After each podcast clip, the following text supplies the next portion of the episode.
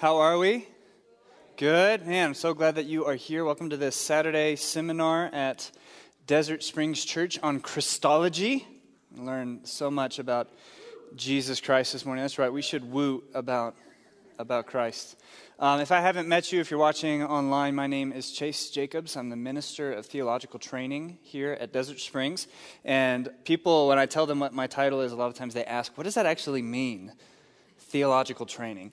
This, this is theological training. This is one of the areas uh, that it's my privilege to oversee, trying to coordinate and provide uh, venues like this, teaching venues that we consider to be supplemental and complementary to what you hear on a Sunday morning.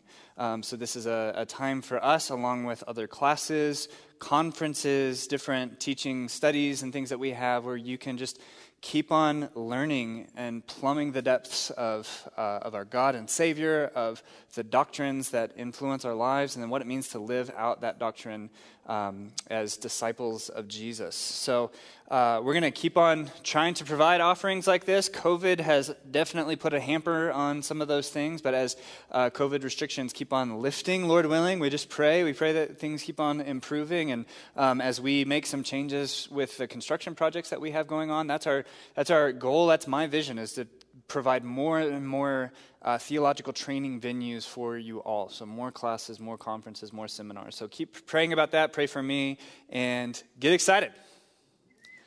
So, the, uh, the seminar this morning, this idea for a seminar on Christology, actually came uh, after a group of men from our church, members in our church, and, and some folks on staff. We all did a study together in the doctrine of Christ. So, we were doing some reading, we were listening to some lectures, and a lot of that material was uh, focused on the, uh, the teaching of Dr. Steve Wellum. So, some of you guys would remember Dr. Wellum. He's been here for conferences in the past. He's a systematic theology professor at the Southern Baptist Theological Seminary. And as we were kind of going into this, this teaching and the study and this topic of the doctrine of Christ, and we were all kind of having our minds blown in various ways. And we were so encouraged, and we thought it was so good that we thought, you know what?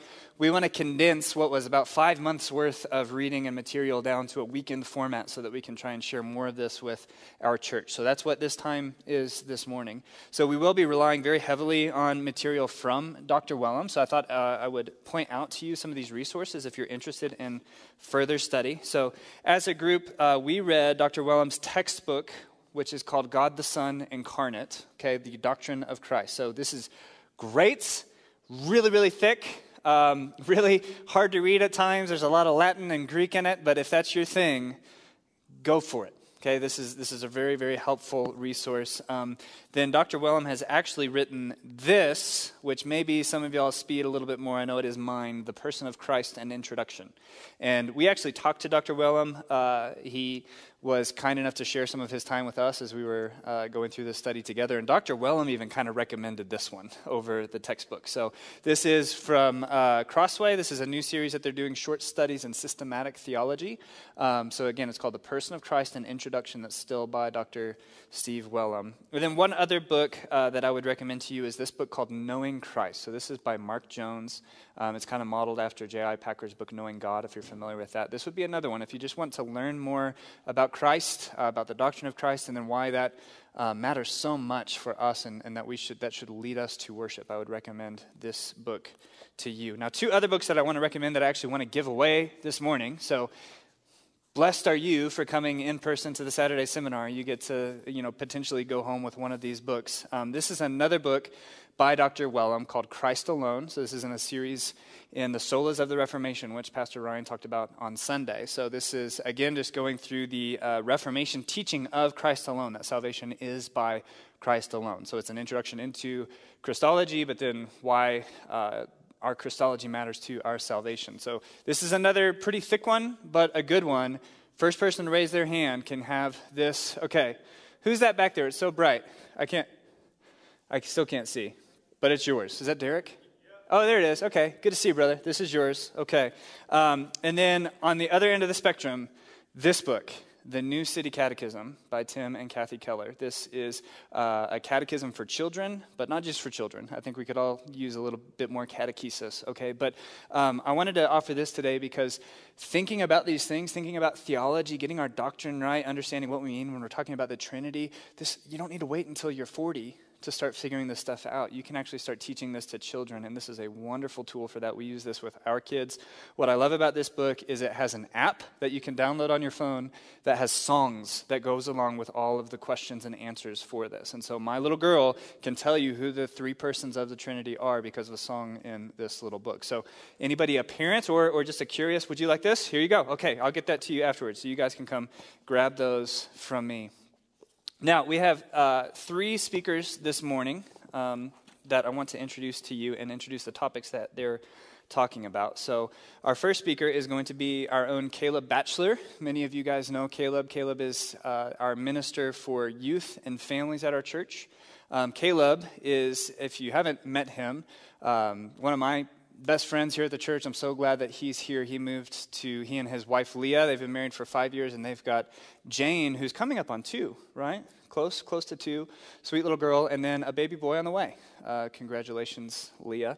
They've been here since February of 2020, so their timing was impeccable as far as when they, uh, they got here. But Caleb grew up in rural Florida and then in eastern Tennessee. He studied nursing, is that right, at the University of Tennessee, um, and then went to Louisville, Kentucky to work on his MDiv at the Southern Baptist Theological Seminary.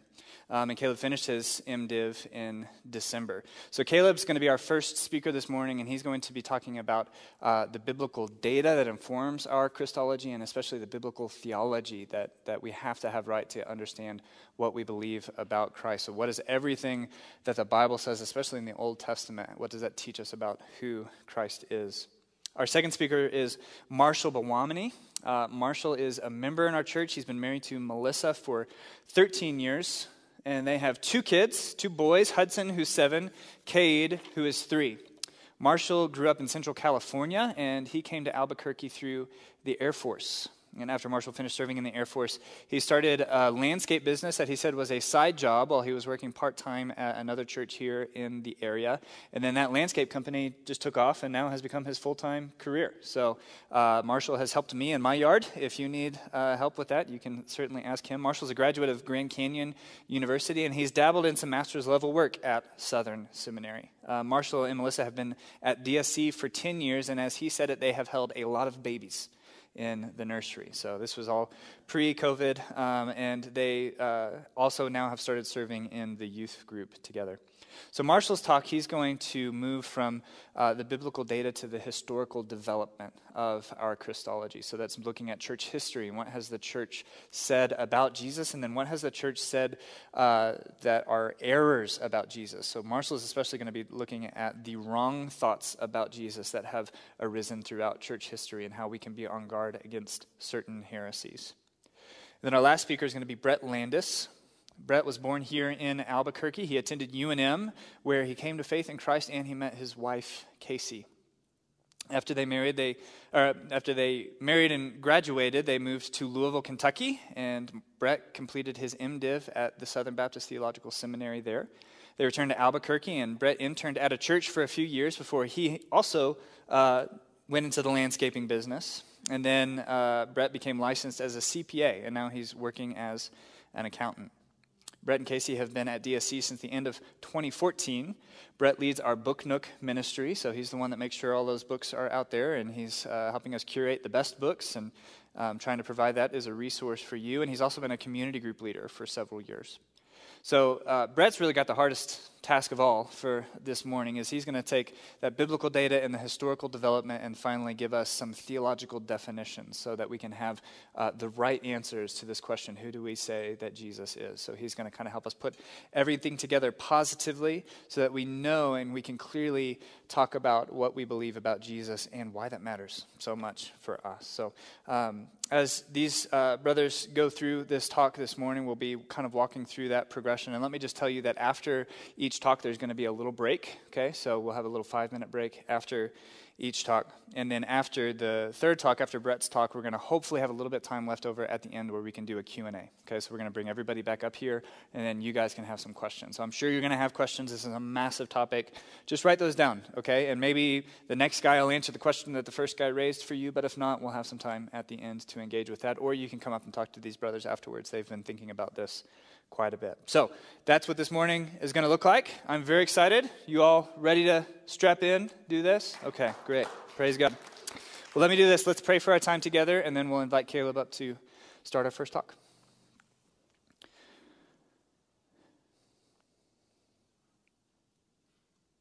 He is the image of the invisible God, the firstborn of all creation. For by him all things were created in heaven and on earth, visible and invisible, whether thrones or dominions or rulers or authorities. All things were created through him and for him. And he is before all things, and in him all things hold together, and he is the head of the body, the church. He is the beginning, the firstborn from the dead, that in everything he might be preeminent. For in him, all the fullness of God was pleased to dwell, and through him to reconcile to himself all things, whether on earth or in heaven, making peace by the blood of his cross.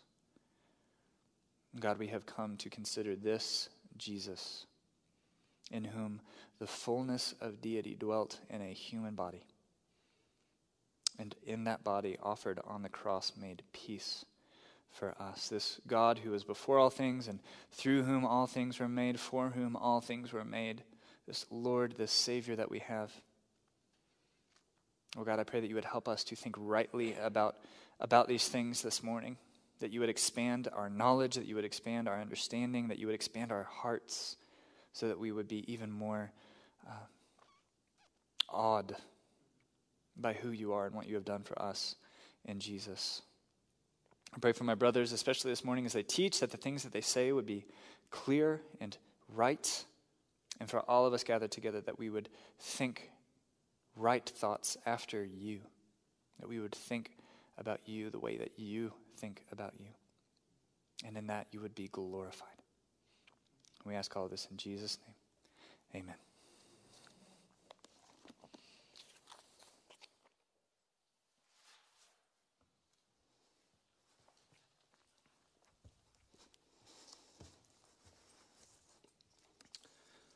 Well, who do you say that I am?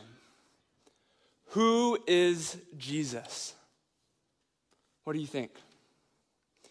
I can't think of a more important question to get right. We need to know the answer to this question. In Matthew 16, Jesus asks his disciples a series of questions. And he starts off by asking them, Who do other people say that I am? That's an interesting question. It's an important question. Who do people in Albuquerque say that Jesus is? Who do your coworkers say that Jesus is? Who do your neighbors say that Jesus is? These are important, interesting questions. But they are not the most important question. No, Jesus saves that question for last. He's heard from his disciples what other people think about him, and now he wants to know what his disciples think about him. And so he asks them, and by extension, he asks us this morning Who do you say that I am? And Peter nails it. Peter doesn't always nail it, but this time he nails it. And he says, You are the Christ, the Son of the living God. You are God the Son incarnate. You, singular, one person, Christ, the Messiah, the human Redeemer who is going to come and set God's people free. The Son of the living God, fully divine, one person, two natures. Peter nails it. And this has to be true. If his answer is not true, I don't know what we're doing here this morning. We might as well just pack up and leave if this is not true. If this is not true, this whole Saturday seminar is just a stupid idea, and you don't have to come to church tomorrow morning. But if it is true, if this answer from Peter is true, then it has eternal implications for us. And we need to know how Peter got his answer. So that's going to be the center of the talk this morning is how did Peter get his answer? If you're thinking, is God's grace? Caleb, it was God's grace that Peter answered correctly. Well, you'd be right if that's what you're thinking. If you're thinking, Peter watched Jesus' ministry. He saw him do amazing things and he saw that he was the Christ, the Son of the living God. I think you would also be right. But I think there's more. I think there's more to Peter's answer because of the title that he gives him. The title that Peter gives Jesus just has too many layers. Too many layers that are found in too many pages of Scripture for those other answers to be just it. The reason why Peter got the answer right is because he knew the pages of his Old Testament. Peter got his answer from his Bible. Before he could answer, Who do you say that I am? he had to answer, Who does the Old Testament say that I am? Peter got his answer from the Old Testament, and the Old Testament says that Jesus is the Christ, the Son of the living God. Peter got his answer the same way the disciples on the road to Emmaus got it. After Jesus' death, burial, and resurrection, Jesus meets his disciples on the way to Emmaus. And as usual, the disciples are clueless. They have no clue who Jesus is. They think he's just a normal dude. What does Jesus do? He could have opened their eyes right then, and bam, they would have perfect Christology. He could have done that. But he didn't do that. What did he do? He went to the Old Testament. Beginning with Moses and all the prophets, he interpreted to them in all the scriptures the things concerning himself. All the scriptures. All the scriptures are about Jesus. And the Old Testament says that Jesus is the Christ, the Son of the living God. Peter got his answer right because he knew what my one year old daughter knows. What is the Bible about? Jesus. Don't miss that.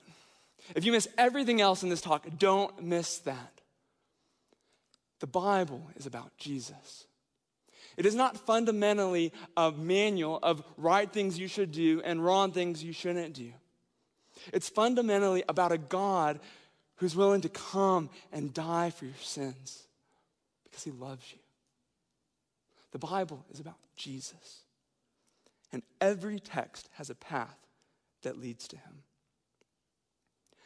The great preacher Charles Spurgeon tells a story about an older minister that gives a younger minister some sermon feedback. Listen to this story. You remember the story of the old minister who heard a sermon by a young man. And when he was asked by the preacher what he thought of it, he was rather slow to answer. But at last he said, If I must tell you, I did not like it at all. There was no Christ in your sermon. No, answered the young man, because I did not see that Christ was in the text. Oh, said the old minister, but do you not know that from every little town and village and tiny hamlet in England, there is a road leading to London? Whenever I get a hold of a text, I say to myself, there is a road from here to Jesus Christ. And I mean to keep on his track till I get to him. Well, said the young man, but suppose you are preaching from a text that says nothing about Christ. Then I will go over hedge and ditch, but I will get at him. So must we do, brethren. We must have Christ in all our discourses, whatever else is in or not in them. Wherever you are in England, whether you're in Manchester or Brighton, there's a road to get to London. And wherever you are in this book, whether you're in Malachi, whether you're in Micah, whether you're in Matthew, there's a road to get to Christ. Put your finger on any verse in this Bible, and you can get to Christ. There is a road to get to Him. And if that's true, there is a significant implication for us this morning. It may seem obvious to you, but it is one that we have to nail down. If every text in this Bible connects to Christ, then our Christology, our knowledge of Christ, has to come from every text in this Bible. Do you see that connection? We can't just pick and choose one or two of our favorite verses. We can't just pick a song from the Gettys and pick a song from Drew Hodge and there's our Jesus. We can't do that. We have to build our Christology. Our Christology has to be grounded in every text in the Bible. If we're going to have good Christology, we have to have good biblical theology. If we are going to know the most important question in history, we have to know the mo- most important book in history. If we're going to say with Peter, You are the Christ, the Son of the living God, with all of the layers of meaning that title deserves, well, you have to know all the layers, all the pages of this book. You may be thinking, Caleb, I, I read my Bible. I do. I read it every morning, but I just I don't know it like I want to. Amen. I am right there with you. But praise God, we have come to the right church, haven't we? We have come to a church that every Sunday morning Christ will be preached, no matter the text.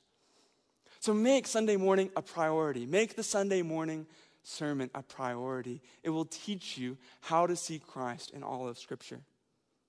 We have also come to a church, praise God, that there are men and women in this church that know the Bible better than you and I do. So, maybe one big application you can take from today is find someone in this church who knows the Bible better than you do and ask them to read the Bible with you. I know they'd be happy to do that. Maybe you're thinking, I don't, I know my New Testament pretty well, but I really need to know my Old Testament a lot better. That's all right.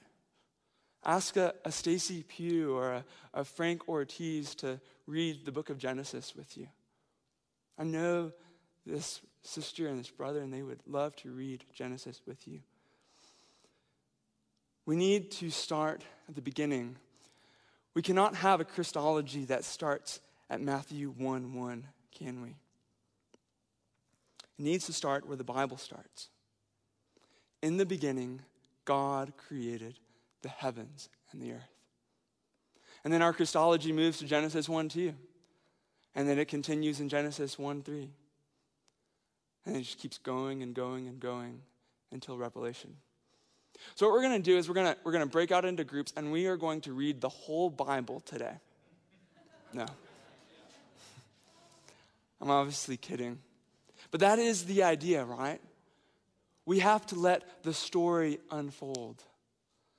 Like the Chronicles of Narnia or the Lord of the Rings, we have to start at page one and move to the end of the book. Now, you guys know this. You could get on to Spark Notes. You never have to read Chronicles of Narnia. You never have to read The Lord of the Rings. And you can get all of the definitions, you can get all of the themes from Spark Notes. Someone could do that. Some of you guys are feeling righteous indignation about this theoretical person right now. No, you can't do that. You got to read it all the way through. You're praying imprecatory psalms of judgment on this poor person on Spark Notes. But you guys know this. You cannot get the full meaning of Aslan or the king by going to Spark Notes. You need to let the story unfold. You'll miss all the layers if you do not start at the beginning. And to get all the layers of meaning, you need to read all the pages. You've got to let the story unfold. And like the Chronicles of Narnia, or like the Lord of the Rings, or like a trip from Brighton to London, the path to Christ unfolds. And a trip from Brighton to London isn't going to look the same, will it? No, no, a trip from Brighton to London, you're going to, to start at the English Channel and you're going to go through valleys and you're going to go through some hills and you're going to eventually, right before you get into London, you're going to cross the river Thames. It's the same with Scripture. It does not all look the same. We start in creation, we go into the fall of sin, we climb back up the mountain of Calvary into the mountain of redemption. We end with new creation. That's the scenery. That's what we're looking at. But how do we see what we're supposed to see? We're in our little apartment in Brighton, and we're thinking, how am I going to get to London? How am I going to see all that I'm supposed to see on my way to London? I'm got my finger on Numbers 2 2. I'm thinking, how am I going to get from my little apartment in Brighton all the way to London. You're in your driveway and you have to think do I turn left or do I turn right? When I come to that first roundabout, what do I do? Left, right, straight? I don't know. You want to get to Christ.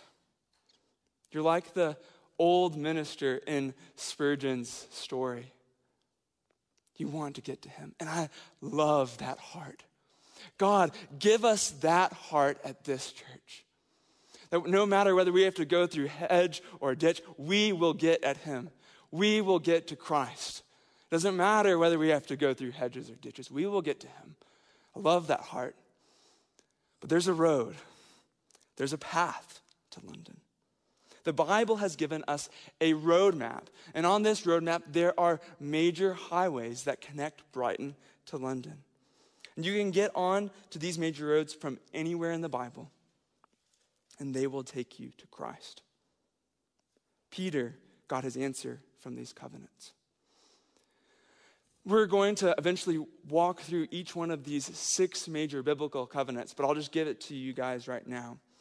The six major biblical covenants is we got the covenant with creation, the Noahic covenant, the Abrahamic covenant, the Mosaic covenant, the Davidic covenant, and the new covenant.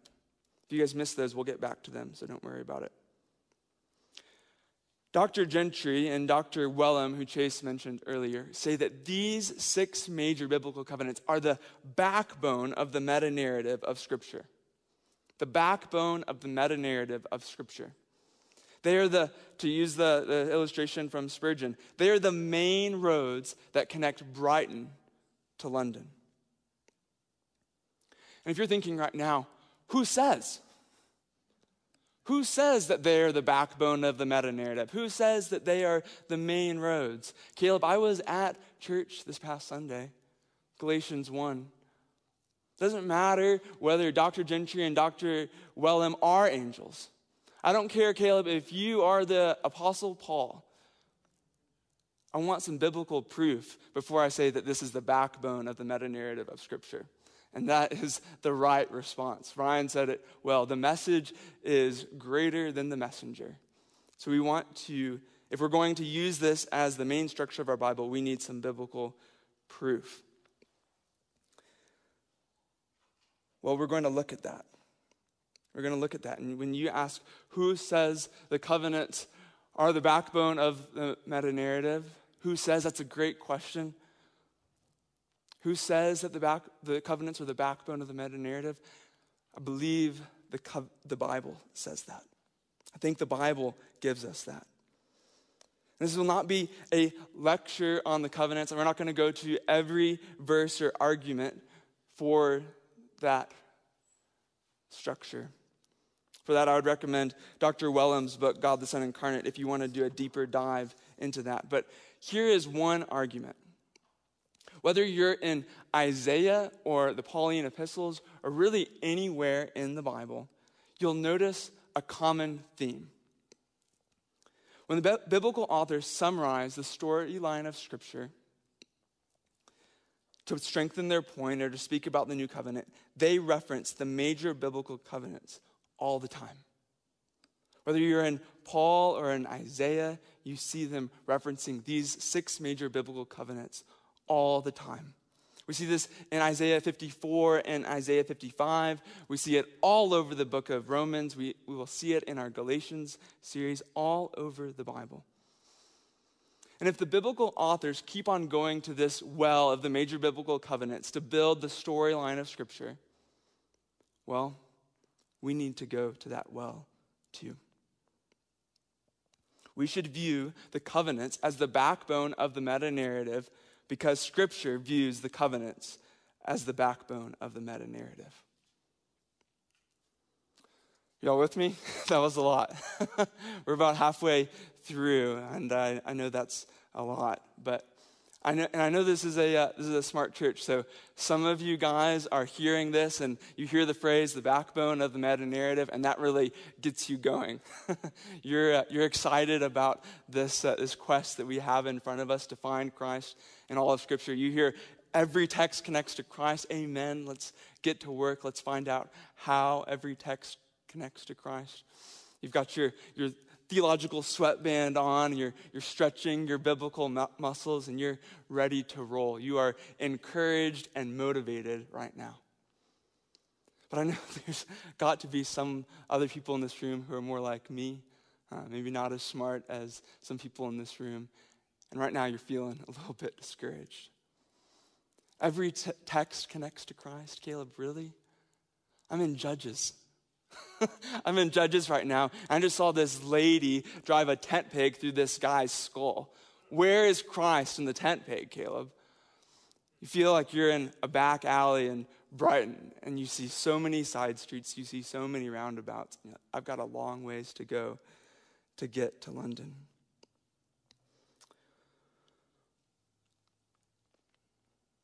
But remember, remember, you have a map. Remember, the Bible has given you a roadmap, and it will send you on in the right direction. Find the closest major biblical covenant, and it will take you to London. I should say something else before we dive into each of these major biblical covenants. Is that this is not the only way to get to Christ. The covenants are not the only way to get to Jesus. There are many different tools that we could add to our tool belt. We could look at the fallen condition of humanity and how Christ answers that fallen condition. We could look at the historical and literary context of passages and how that gets us to Christ. We could look at typology and themes and how that gets us to Christ. There are many different tools we could add to our tool belt. But if the, the first thing that I wanted us to nail down was that every text in the Bible connects to Christ, the second thing I want us to nail down is that the covenants form the main structure to get to Jesus. They are the spine, they are the main highway that gets us to Christ. In one sense, they are the tool belt. So that for the rest of our talk, we're just going to look at these covenants. We are going to see how Peter gets his answer from them. So let's see how they prepare us to affirm both the humanity and the deity of Jesus. We're going to leave a lot of meat on the bone. There will be a lot of things that we will not be able to cover. So if you have questions, you can send all of your questions to Chase for the Q&A. I know that he would love to answer them. But if you can imagine our road from Brighton to London, one side of the road will set the stage for Christ's humanity, and the other side will prepare us to affirm his deity. One road, two sides. So, 10 and 2, let's take a trip from Brighton to London. Let's start at the beginning. Covenant with creation our Bibles actually begin with a covenant. In the very first chapter of the Bible, Genesis 1 26 through 28, God enters into covenant relationship with humanity. And he wants them, as his Im- image bearers, to multiply and fill the earth and to reflect him.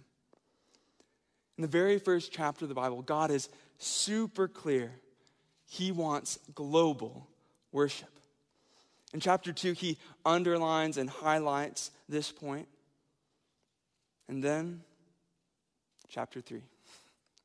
We don't get three chapters into our Bibles before the story takes a nosedive. Sin comes into the world and it corrupts everything and it separates us from our God. We need God to step in, and He will do it.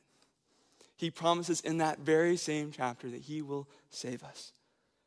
He promises to step in and save, but His promise also includes a faithful human. He says in Genesis 3:15, I will put enmity between you and the woman, and between your offspring and her offspring. He shall bruise your head, and you shall bruise his heel. God steps in, but we also need a faithful human to step up. Well, it's not going to happen anytime soon, will it? What happens in chapter 4?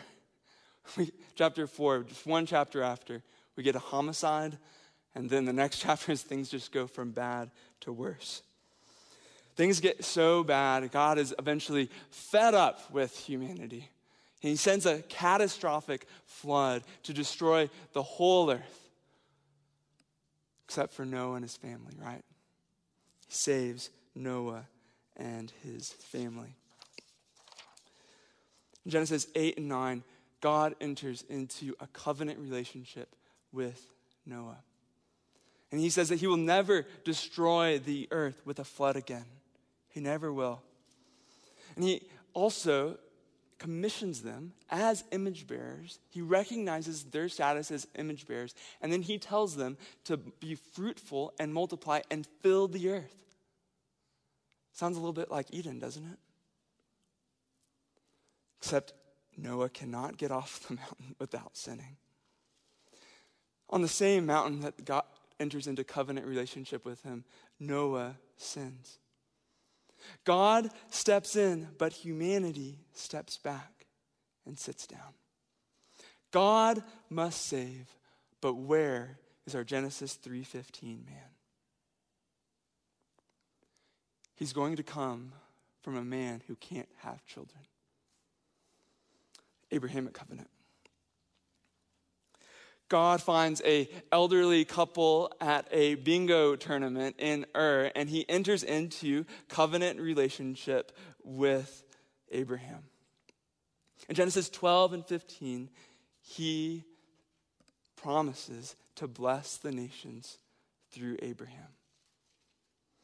And he does not only give Abraham kids, he's going to make Abraham into a great nation, the nation of Israel.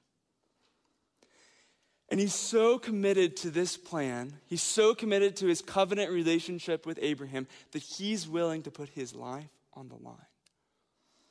In Genesis 15, we get this confirmation ceremony where God enters into covenant relationship with Abraham and there's animal sa- sacrifices here. And, and Abraham, he's the one who cuts the animals and he splits them into. But while Abraham is sleeping, God walks through the sacrifices. And if you're from the ancient Near East, you would know exactly what God is doing. He is making a bold declaration that he's saying, You see these animals? If anyone breaks this covenant, may what's happening to this animals happen to me. If Abraham or his family breaks this covenant, may these may what happened to these animals happen to me. God steps in, and if and when humanity steps back and sits down, God will take the punishment. How? How? How God cannot die. How can God make such a promise? Let's keep reading. The Mosaic covenant, the book of Exodus. God sees Abraham's great, great, great, great grandchildren in slavery in Egypt, and he sends a rescue mission to get them out of slavery. He takes them from Egypt, he takes them through the Red Sea, and on top of a mountain for everyone to see, he enters into covenant relationship with Israel, his people. He says, This is my people, and I am their God. He wants the nations to see that they can look to the nation of Israel, and if they look to them, they will reflect who God is. We just have one problem, though, don't we? When the nations look to Israel, what do they see? They do not see a God merciful and gracious. When they look at Israel, they don't see a God slow to anger and abounding in steadfast love. What do they see? Injustice, unrighteousness, sin. Israel lies about who their God is. God steps in, but Israel steps back and sits down. Where is our Genesis 3:15 man? It's becoming very clear. God's people need a representative. They need a king. Because God is gracious and merciful, he gives them a king. In 2 Samuel 7, God enters into covenant fellowship with David. And in this covenant, the king represents the people. To think of God's people is to think of God's king. And to think of God's king is to think of God's people. So the king will just be faithful, God will bless his people. If the king will just be faithful, he will be able to bless the nations. We still have a problem, though. When the nations look at David, what do they see? Adultery, murder. When the nations look at David's son, what do they see? Polygamy, unrighteousness. God steps in, but God's kings are stepping back and sitting down. Will we ever get our Genesis 3:15 man? Will he ever come? For thousands of years since Genesis 3, humanity has made it super clear. We can't save ourselves. We can't crush the head of the serpent. God must save us, God alone. But what about that Genesis 3:15 promise? What about God promising to use Abraham and David? And this is the tension. This is the tension of the Old Testament.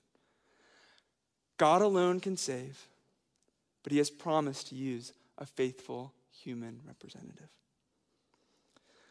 The Old, the Old Testament prophets, they, they prophesy about a new covenant, a coming covenant, where God will give his people new hearts. He will save them from their sins. But in this new covenant, they also talk about how God is going to stick to his promise to David. He's going to stick to his promise to raise up one of David's sons. And one of his sons will step forward and stand up. He will exemplify justice and righteousness. He will pay the penalty for the sins of God's people. God will forgive his people through the sacrifice of a man. But how? How is this all going to come together? And we know the end of the story, and so you are answering it right now as I'm asking the question. But if you can just imagine putting yourself in Israel's shoes as they see their Old Testament coming to a close and they see this tension of that God alone can save, but he's also promised to use a faithful human. If you're in Israel's shoes, that is really difficult to figure out. You cannot figure it out. How will this happen? How is this all going to work? On one side of the road, we see that God alone will save, but on the other side of the road, we see that we need a faithful human. Who will relieve the tension of this seemingly unsolvable problem? the Christ, the Son of the living God, God the Son incarnate, Jesus Christ. He is the only way. He is the only one who saves us and can pay the penalty for our sins. He is the only one who can bring us to God. He is the only one who can relieve this tension. And this is why what Peter said has to be true.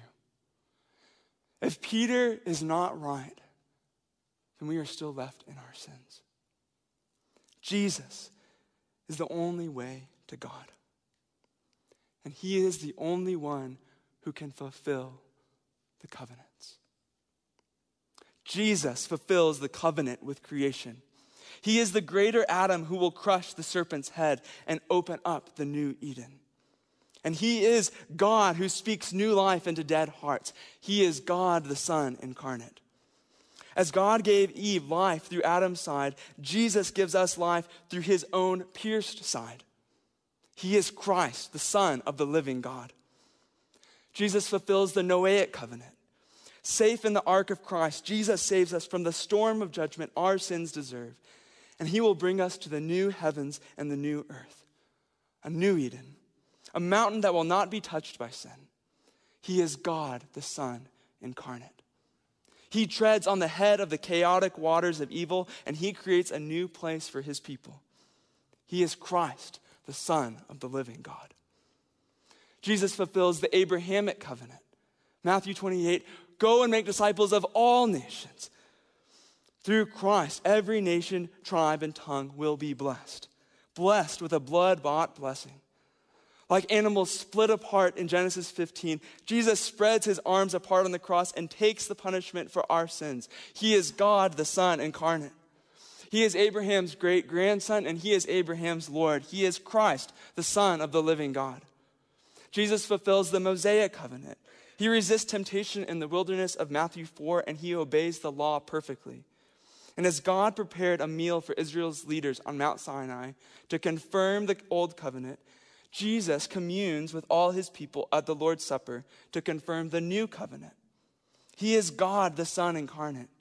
He is the true Passover lamb who takes the punishment for our sin, and He is God who rescues us from the chains of sins and leads us in a new exodus. He is Christ, the Son of the living God. Jesus fulfills the Davidic covenant. He represents the people of God perfectly, and he is the God who builds himself a new temple, a new covenant people, and a new heavens and a new earth. He is God, the Son incarnate.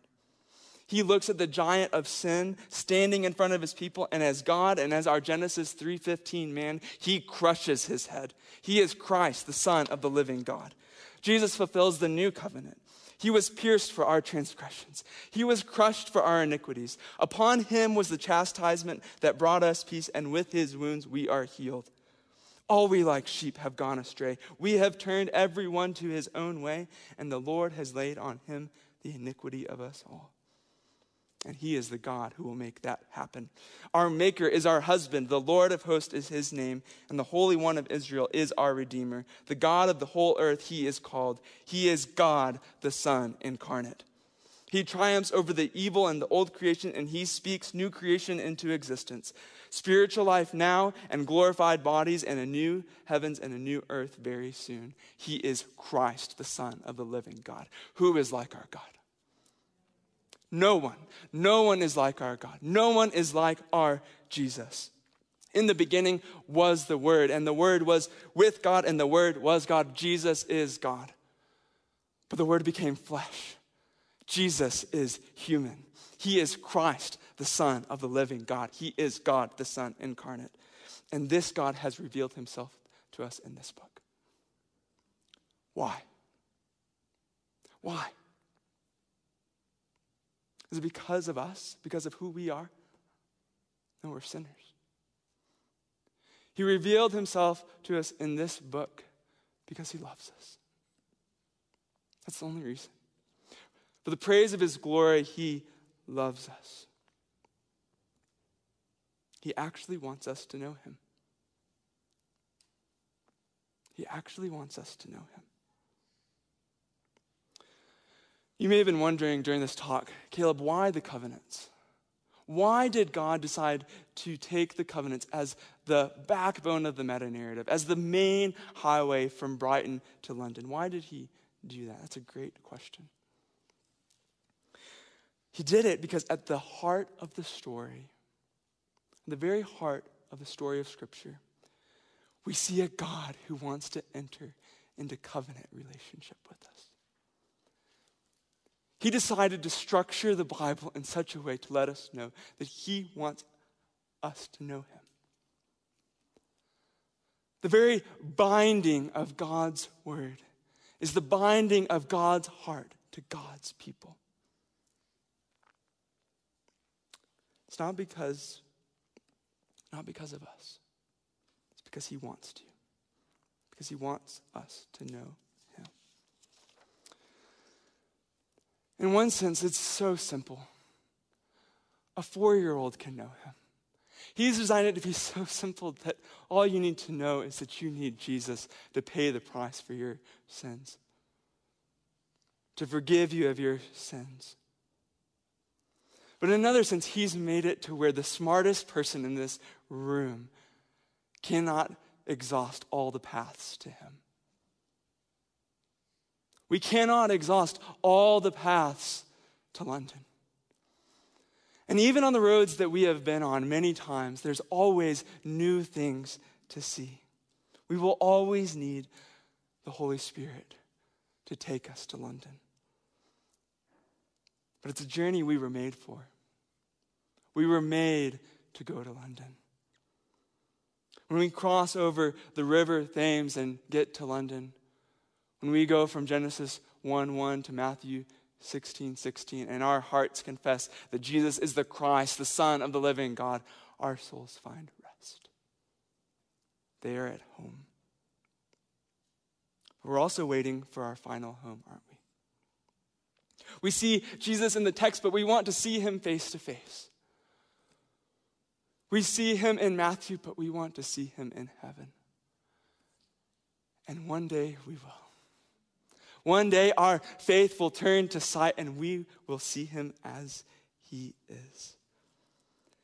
And everything we've been talking about creation, fall, redemption, consummation, the major biblical covenants they will all feel like the beginning of a great story. In the last battle, C.S. Lewis finishes the Chronicles of Narnia, the story of Narnia, with a preamble to another story. Listen to what he says. And for us, this is the end of all the stories. And we can most truly say that they all lived happily ever after. But for them, it was only the beginning of the real story all their life in this world and all their adventures in Narnia had only been the cover and the title page. Now, at last, they were beginning chapter one of the great story which no one on earth has read, which goes on forever, in which every chapter is better than the one before.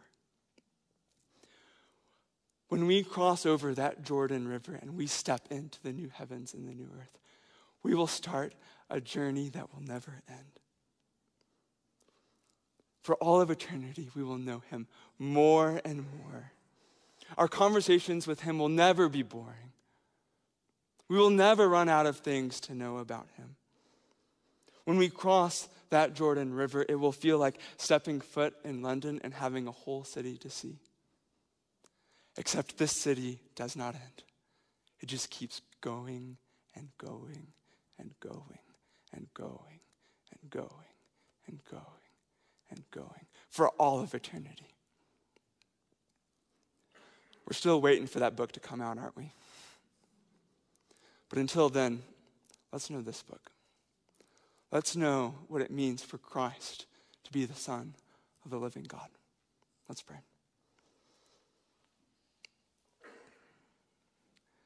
Father, you decided to reveal yourself to us through your Son. And we say thank you. Thank you for Jesus. Thank you for sending him as Christ, the Son of the living God. Father, we're thankful for this morning where we get to be able to stare at your Son Jesus. We do not deserve this. All we ever did was sin against you, and you have saved us, and you have created an event on a Saturday morning where we just get to think and to praise and to worship him. You are good to us. So we thank you. We thank you for all these things. And we ask you that you would be with us throughout the remainder of this seminar. In your son's name, amen. Well, like Chase said, we are going to take a five minute break. So um, take five minutes to let your minds unravel for a little bit and then come back and be able to listen to our brother Marshall. Thanks, guys. Am I on yet? Oh, there I am. Okay. All right. Well, let's go ahead and take our seats. We're going to go ahead and begin our second segment. We're excited to see everyone here. We've been excited to study Christology under the guidance of Dr. Wellum. I know all the brothers have been uh, excited about sharing this truth with you. If we think of the title, Who Do You Say That I Am? In my segment, we're going to be really modifying that question. Who do you say, or who does the early church say that I am? And I'll be basically covering the first five centuries of Christological thought. I have three sections to the segment really is the approach, uh, identifying Christological heresy, and why it matters. And as Caleb mentioned, if we're going to have good Christology, we need to have good biblical theology. And we have the Bible for a reason, don't we? To study God. That's, that's what that means theology, to study God. But we must study God through the means of the Bible for the goal of knowing Him, not just about Him. And don't you love the Bible? Don't you love the Bible? It's God's word, right? God's word. Well, really, it's God's words. Every word matters in the Bible. Every word matters in the Bible. Think of the verse, For God so loved the world. The for and the so are just as important as God and loved. Theologians have called this plenary verbal inspiration. Plenary, all verbal words, inspiration. God breathed. God is breathing out his words. Words are important because they give us cohesive thoughts. Cohesive thoughts give us meaning. Meaning reveals the intention of the one communicating. And think about it God has revealed his intentions, He's revealed his intention for your life. But He's using uh, and chosen to use through human agents apostles and prophets. He's hand selected to write his words. The scriptures say that they were carried along by the Holy Spirit. Another word, another phrase used is instrumental inspiration. You can think of it as a musician breathes through a wind instrument, out comes a unique sound. So you can think of Paul or Peter or John as instruments, and God breathing through them his words. Out comes a distinct sound, because all scripture is God breathed. His words are his will.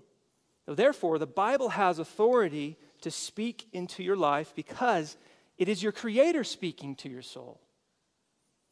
And He reveals to us who He is, what He has done, and what He is doing. So let me ask you a question How do you approach the Bible? How do you approach the Bible? I'm not asking how do you interpret it, how do you come to it? What is your heart's posture as you open the scriptures? It's an important question to ask yourself because there are ways to approach the Bible that are not honoring to the Lord and are not healthy for your soul. Two dangerous postures in approaching the Bible could be one is above or beyond the text. We come above or beyond the text. And that is to say that we come above the text and superimpose upon the text our own interest,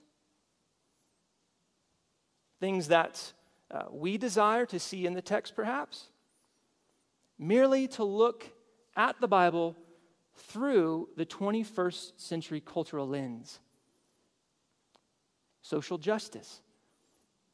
The Bible does have something to say about that. But if we come to the Bible with the lens of social justice, we may miss the point. Or we can come above the text to critique it.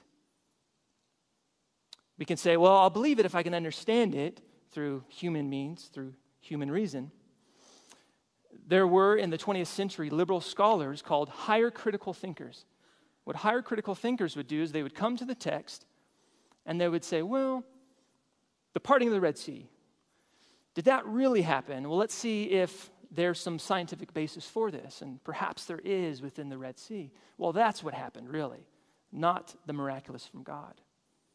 They come to critique the text rather than to submit to it. They only use human reason to interpret the text. Our, our human reason only goes so far, does it? But there is more in the scriptures that human reason can comprehend. We certainly do use human reason, but empowered by the Holy Spirit. Get this for spiritual understanding. For spiritual understanding. Well, also in the same category, we can go beyond the text. And this is really the Roman Catholic Church, is it not? Now, the Roman Catholic Church has not always been the Roman Catholic Church, it's been the Catholic Universal Church. But I believe they've gone beyond the text. Now, they believe uh, the veneration of Mary, basically worshiping Mary. And you have to ask, well, where, where is that in the scripture? There is some places in scripture that she is called blessed, for sure. But it's really that the Catholic Church, the Roman Catholic Church, has, be, has gone beyond the text. There's a second danger, and that is avoiding the text avoiding the text. And this is when we come to the text and we ask first, what does it mean to me, rather than what does it mean? And when we do that, we can miss the point as well. It's trying to find something behind the text rather than through it. We have to go through the text to find the meaning of the text. This is when you sidestep the meaning of the text in order to glean some spiritual significance. And you may leave the text with a spiritual experience for a moment, but less grounded because you have no theological root. You have heard the saying, theology leads to doxology. The study of God leads to the praising of God. Well, you can also say the root of theology becomes the fruit of doxology. They must be tied together. When they are severed, your fruit will soon wither. It was said of Jonathan Edwards, the 18th century American theologian, his theology was all application, his application, all theology, because he tied them together. So rather going above and beyond the text or avoiding the text, there's got to be another way, isn't there? There must be another way. And there is another way, a safe way, and that is alignment with the text. Alignment with the text. This is when we come with no lens other than a teachable spirit. We face the text head on, we subject ourselves to it. When we align ourselves with the text, the Spirit of God will align our minds, our affections, and our wills to His. The text moves us. And in this posture, perhaps the author will begin to reveal his interpretation and intention. This is really where we need to be, church. There's nothing else like it. To be under the Word of God, to subject ourselves to it. Now, you may be asking, Marshall, what does this have to do with the historical development of Christology? Everything. Everything. Because you have to understand the church fathers, they didn't come to the text going above and beyond the text or avoid the text, be influenced by some pagan philosophy. They didn't say, well, it seems impossible for God to become man because how can that even happen? Or try to understand the Trinity. They didn't even have language for that. They had to make up words to describe what they saw in the text. Nature and person, if you would say that, the same thing back in that context. They had to align themselves with the text. And they created words to articulate what they saw, as Brett will share with us. And it's not as though all heretics went above and beyond the text of Scripture, but it was the early church's approach and faithfulness to Scripture collectively that enabled them to identify here it is gospel compromising teaching. Gospel compromising teaching, and within the church. Ultimately, it is about the gospel. And two things happen as they align themselves to the text. They begin to formulate statements of what they believe about the gospel, to sum up and articulate the Christian faith, known as creeds. Creeds is, comes from the Latin credo, means just to believe. Secondly, they begin to reject false views of the gospel within the church through councils. We actually have examples of both of these in scriptures. First, we have 1 Corinthians 15. 1 Corinthians 15, 1 through 8, is really an early form of a creed. You can turn there if you like, but I'll just read verses 3 and 4. For I, Paul speaking, for I delivered to you as of first importance what I also received that Christ died for our sins in accordance with the scriptures, alignment language, that he was buried, that he was raised on the third day in accordance with the scriptures. So notice the word delivered, that I deliver to you what I also received. Many scholars think that these creeds were they were formulated kind of like a catechism where we would uh, come to understand these doctrines of truth and then pass it along to new believers. Secondly, we have Acts 15. So you can think of Corinthians 15, Acts 15. Remember the number 15. This is really one of the first councils that we have. You have in 1 Corinthians 15 confirming of the gospel through a creed.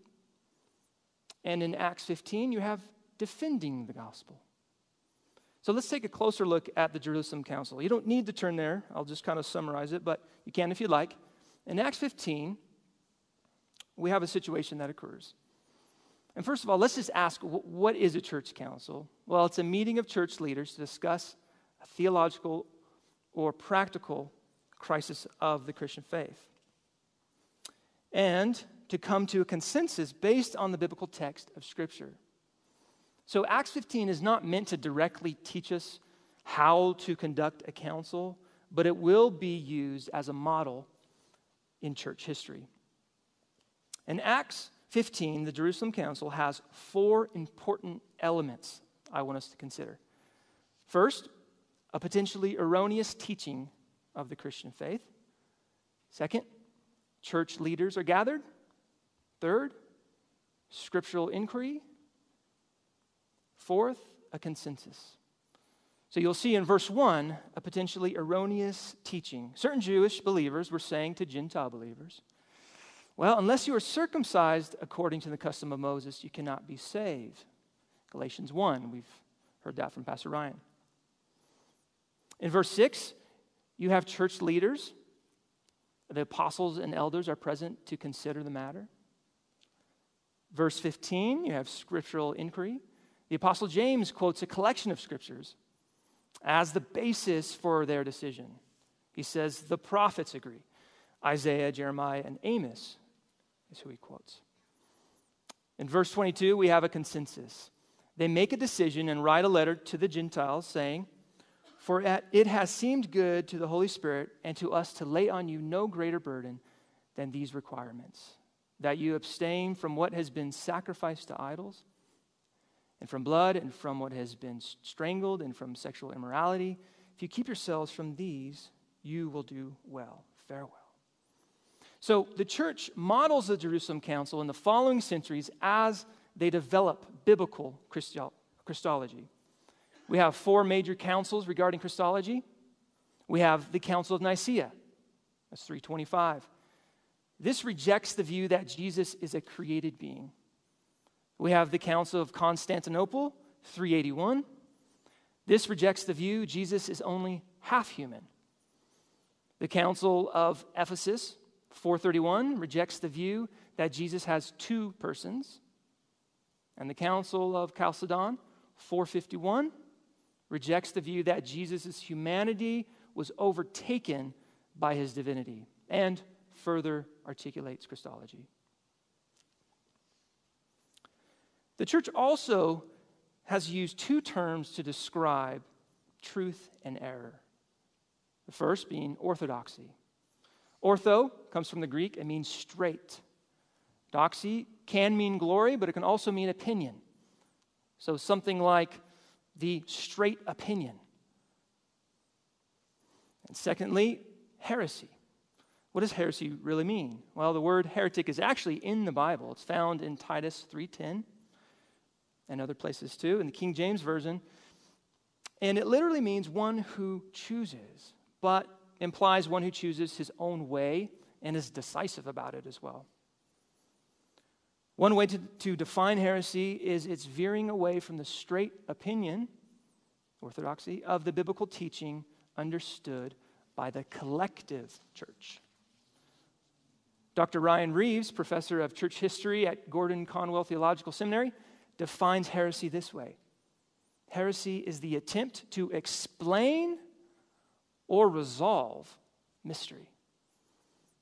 The attempt to explain or resolve mystery. And, and is it not mystery that we're dealing with? When one truth is stressed above the other, it's very easy to compromise the other, such as stressing the love of God over the justice of God. It may be helpful for us to think of an analogy. You can think of like an ancient city with two main gates.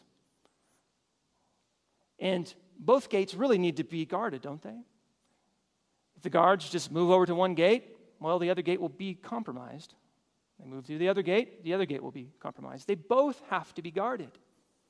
And in Christology, the gate of Christ's full deity and the gate of his full humanity have to be closely guarded. Why? The enemy is always attacking. Always attacking. Three things to consider as we encounter Christological heresies. Not all heresy is created equal. Some dishonor the Lord outright, others compromise the integrity of, this, of salvation. But as you begin to unfold the logic behind it, their theological conclusions, yet they may be individuals with saving knowledge. it, it is true. Second, the proponents are most often overreacting to another heresy knee jerk reaction. Thirdly, the proponents are typically influenced by human logic or human philosophy, and this is key, over the biblical text. Over the biblical text. But heresy does help us in a couple ways. It helps the church. How does it help?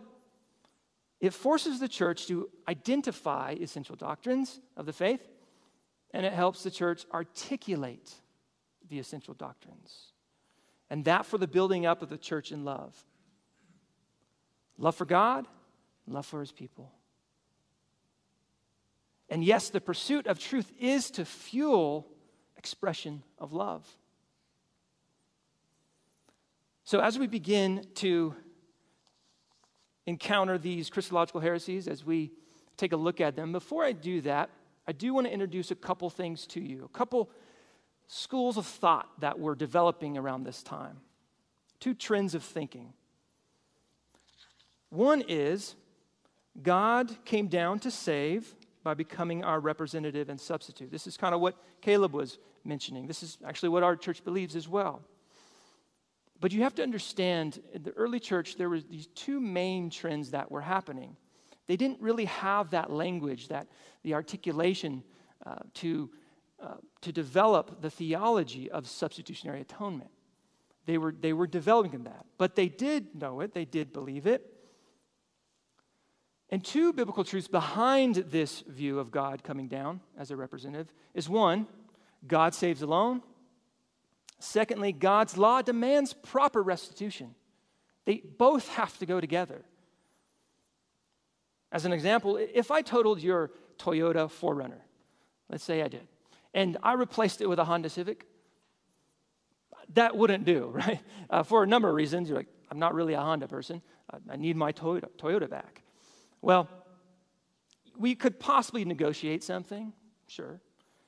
But it's not so with God. God demands proper restitution.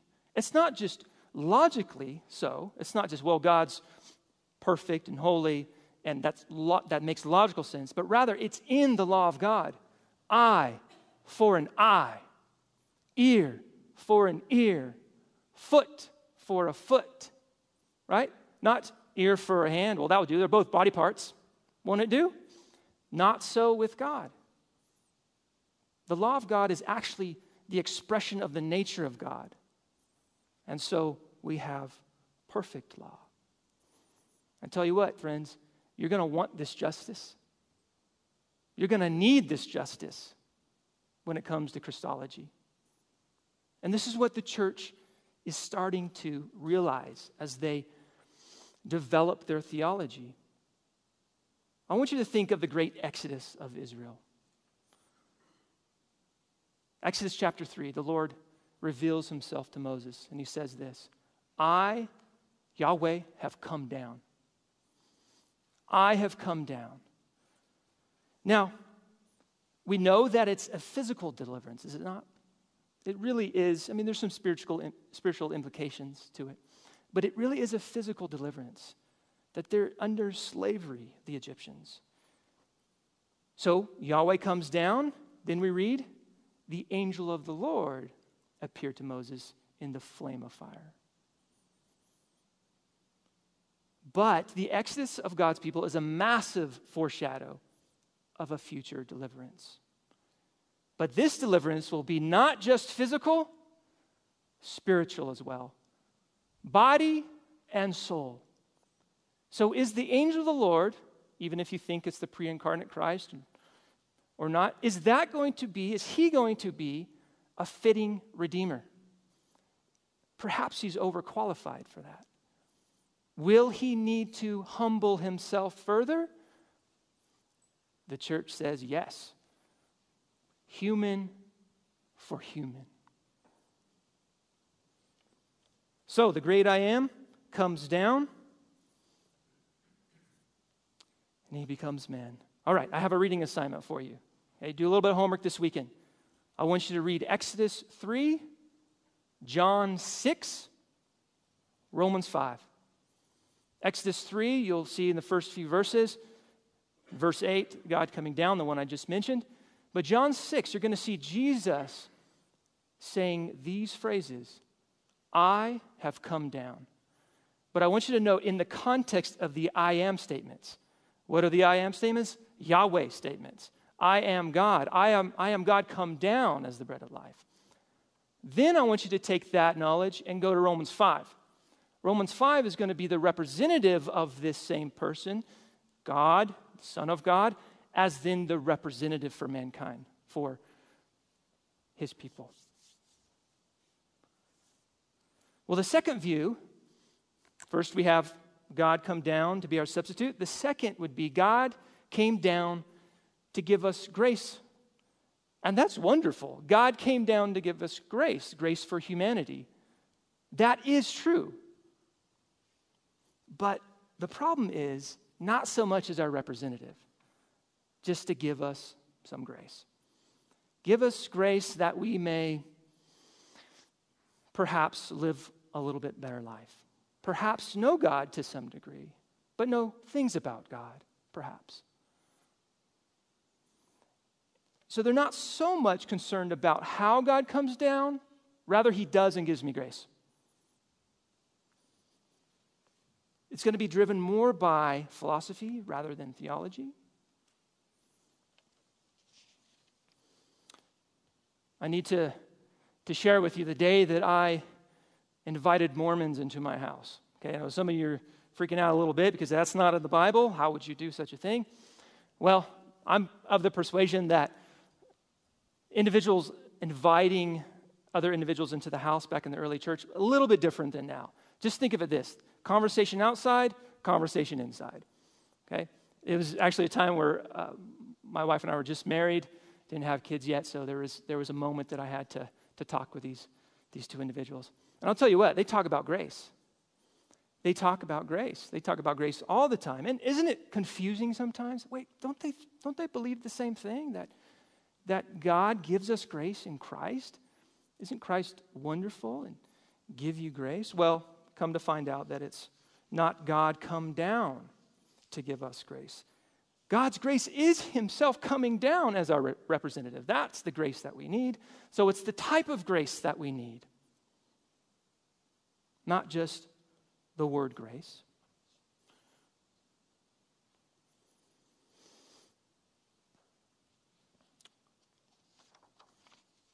As we move now into the heresies, uh, I want to divide them in three sections the denial of Christ's full deity, the denial of Christ's full humanity, the denial of Christ's complete unity of these two natures. And I'll have two heresies per category. A lot of information here. I'm going to try to divide it up as best I can. But the first category is the denial of Christ's deity. One heresy in the early church was Ebionism. Ebionism is actually the second century extension of the Jewish Christians that we find in Acts 15 and Galatians.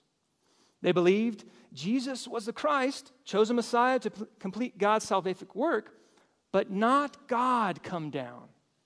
Not God come down. Rather, since Jesus, fully man, of course, kept the law perfectly, God adopted him as his unique son. This is a doctrine known as adoptionism. The Ebionites held to adoptionism, saying that since he did keep that law, he, he has the right now to be the Son of God. So he wasn't the Son of God eternally, he becomes the Son of God, the unique adopted Son of God. And certainly, yes, we get, they get grace in their belief through that adopted Son. Well, this heresy was fairly short lived. and as we move on to the next heresy, I, I do need to introduce a Trinitarian heresy first so that we have a proper context. You know, the church has always held to a Trinitarian uh, thought or uh, formulation, though not articulated as it is now. But you have in the second century and third century a man by the name of Sabellius. Sabellius began to teach what is known as modalism. Many of you have probably heard of that term. Modalism sees a oneness of God and the threeness of God in Scripture. They do see that. But they say this God manifests himself in three modes one God, three masks. Father takes the mask off, Son takes the mask off, Spirit takes the mask off. Modalism. It's very logical in its understanding of the Trinity. So you can see how it's attractive to understand this oneness of God and threeness of God. But it's not a biblical concept that we see in Scripture. Think of Jesus' baptism, where we have the Son of God being baptized, we have the Spirit descending upon him, and we have the voice of the Father. Well, then comes a man by the name of Origen. He's a prominent theologian of his day and he's in opposition to modalism. Origen stresses the threeness of God in terms of subordination. Now, subordination is the idea that the three persons have certain roles. The Father chooses, the Son acts to make that choice possible, and the Spirit applies. Or you can even think of the idea of the Spirit's role as pointing us to Christ. Christ's role pointing us to the Father. You can think of that uh, aspect in Scripture as well. However, Origen's use of sub- subordination influenced a man by the name of Arius. Arius, he was from Alexandria in Egypt. He was also anti modalism, just like Origen, but his emphasis on uh, the word subordination was on sub. So he took that title, sub, and he emphasized it beyond the role of the person of Christ to then the nature of Christ in relation to his Father. So now he's under the Father in nature rather than under him in role. And to uphold the oneness of God, he makes the Son a supreme creature. So when Jesus says, I and the Father are one, it's just his wills. Their wills are one, right? Well, Arianism was the most threatening teaching of its time, of, the, of this time in the early church. So in the year 325, the Council of Nicaea convened, approximately 300 bishops over the entire Roman Empire from east and west attended, and they condemned Arianism as heretical. Later, the Nicene Creed is developed to articulate this relationship between the Father and the Son. Well, today, the influence of Arianism, Arianism is still alive. The most common religions that hold to a form of Arianism Jehovah's Witnesses, Muslims, Seventh day Adventists. So, just to recap here the two heresies that deny the deity of Christ Ebionism Jesus became the adopted Son of God. Arianism, Jesus is a supreme creature. Secondly, we have the denial of Christ's humanity. And there is a heresy, really the first heresy in the first century, and that's Docetism. Dokesis is a Greek word that means to appear. So these individuals said, well, Jesus, God coming down, he didn't really have a human body. It just appeared that he had a human body. And this really stems from the Platonic thought that the material world is evil. Man is inherently evil by design. Well, we know that's a problem because man was created good. Though due to the fall and the sin of man, we are innately evil, through and through we're evil, but not inherently, not by design. And we are capable of redemption Praise God for that. The Apostle John is the one that rejects this heresy. You're probably familiar with these verses 1 John 1 1. That which was from the beginning, which we have heard, which we have seen and looked. Okay, yeah, we've seen and looked. That we've touched. So John is hitting this Docetism heresy. Secondly, we have Apollinarianism. Apollinarianism was in the fourth century, and it was taught by an individual by the name of Apollinarius. He was very pro Nicene in his theology. God, Jesus is fully God, fully God. But when he would read John 1 1, in the beginning was the Word, Word was with God, Word was God. And then verse 14, the Word became flesh. Now, Caleb said, Man, he became human. Well, Apollinarius would say, no, he, it was kind of a shell for the divine Logos. It wasn't really man, it was a flesh. It was just the casement of the divine Logos. Dr. Wellum explains it this way it's as though he taught one person in one and a half natures. Right? We have one person fully God and fully man. Well, it's one and a half. So he believed that Jesus didn't have a human mind or a human soul.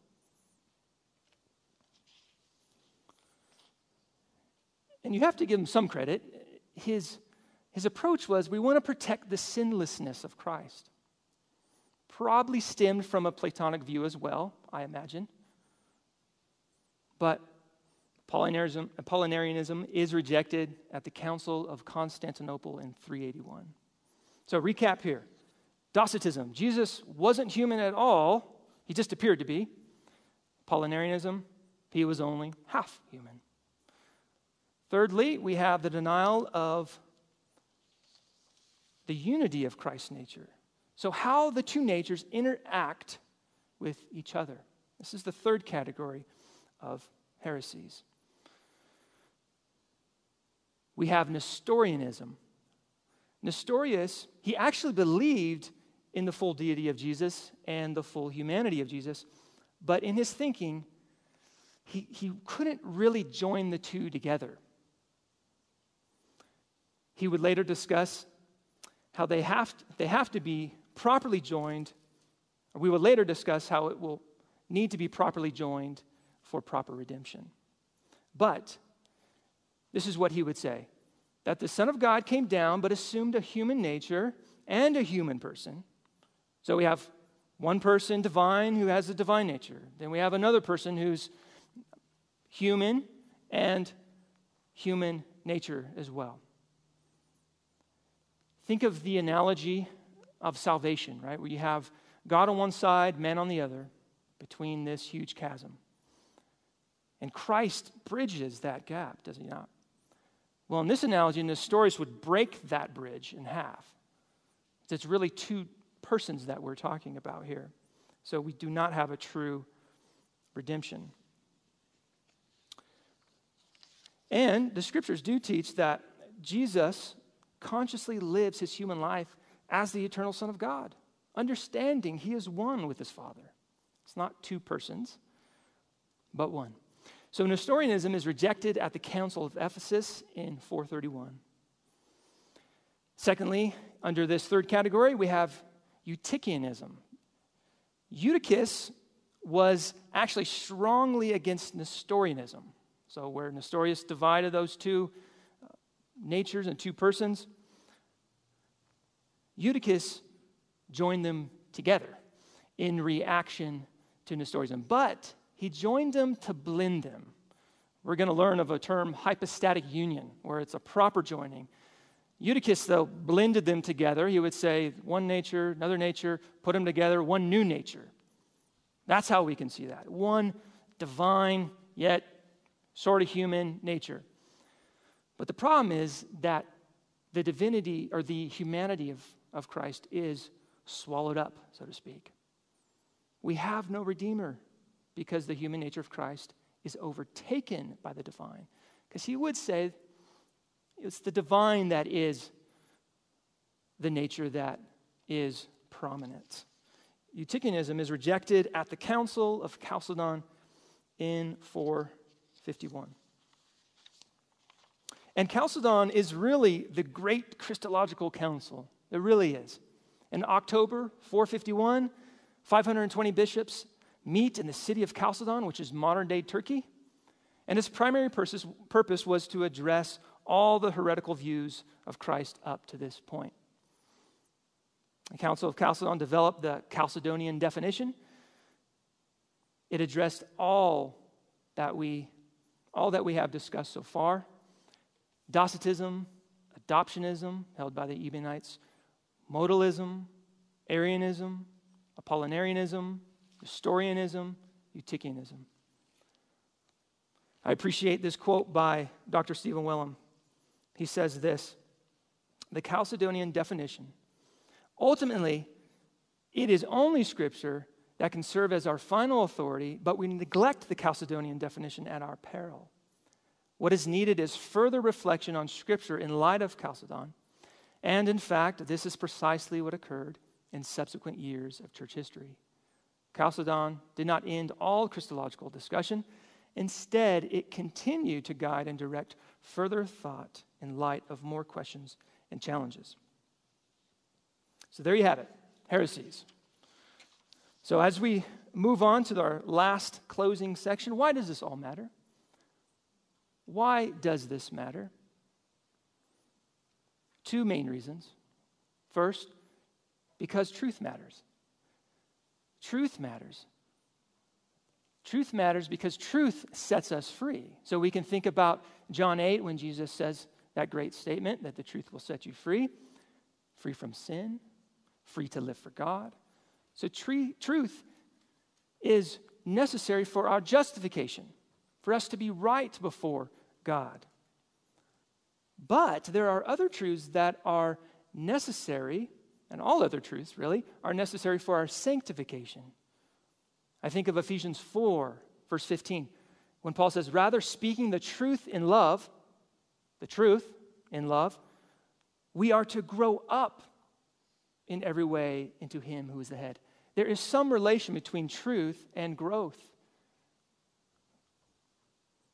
Secondly, it's because our complete redemption matters our complete redemption matters. The church fought to preserve the Christian message of redemption for mankind. I love this quote. One church father says this famous statement What is not assumed is not healed. What is not assumed is not healed. Speaking of redemption. So if the Son of God came down only with a human body and not a human soul, then our souls are left unredeemed. If the Son of God came down only with a human soul and only appeared to have a body, then our bodies will be left unredeemed. But no, Jesus, the eternal Son of God, in fact came down, took to himself a human body and a human soul with a human mind, affections, and will, that you may experience the joy of being human. That's the gospel. Think of Paul, 1 Corinthians 2:16, when he says, "We have the mind of Christ." Philippians 1:8, "How I yearn for you with the affection of Jesus Christ." Or the author of Hebrews, chapter 13, 21. He says, Now may God equip you with everything good that you may do his will, working in us that which is pleasing in his sight through Jesus. Mind, affection, willing, all come from the humanity of Christ. He has to be human for us, for us to have a renewed mind, in order to feel the things that we need to feel that are pleasing to God and do the things that are pleasing to Him, that they may be aligned properly for God's glory. But He is also God. Because He is also God, the Lord Jesus, we have peace with God. We have restitution with God. There was no one else that who could come down and do that. No one else on the earth that could do that. Only God Himself. So when we read in Galatians, when He gave Himself for our sins,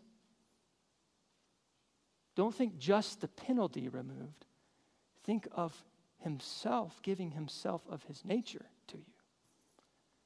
That's the gospel. Far beyond just forgiveness of sin, we get to be human again through the Lord Jesus Christ. That's the gospel. That's what we seek. So, unbeliever, either in the room or online,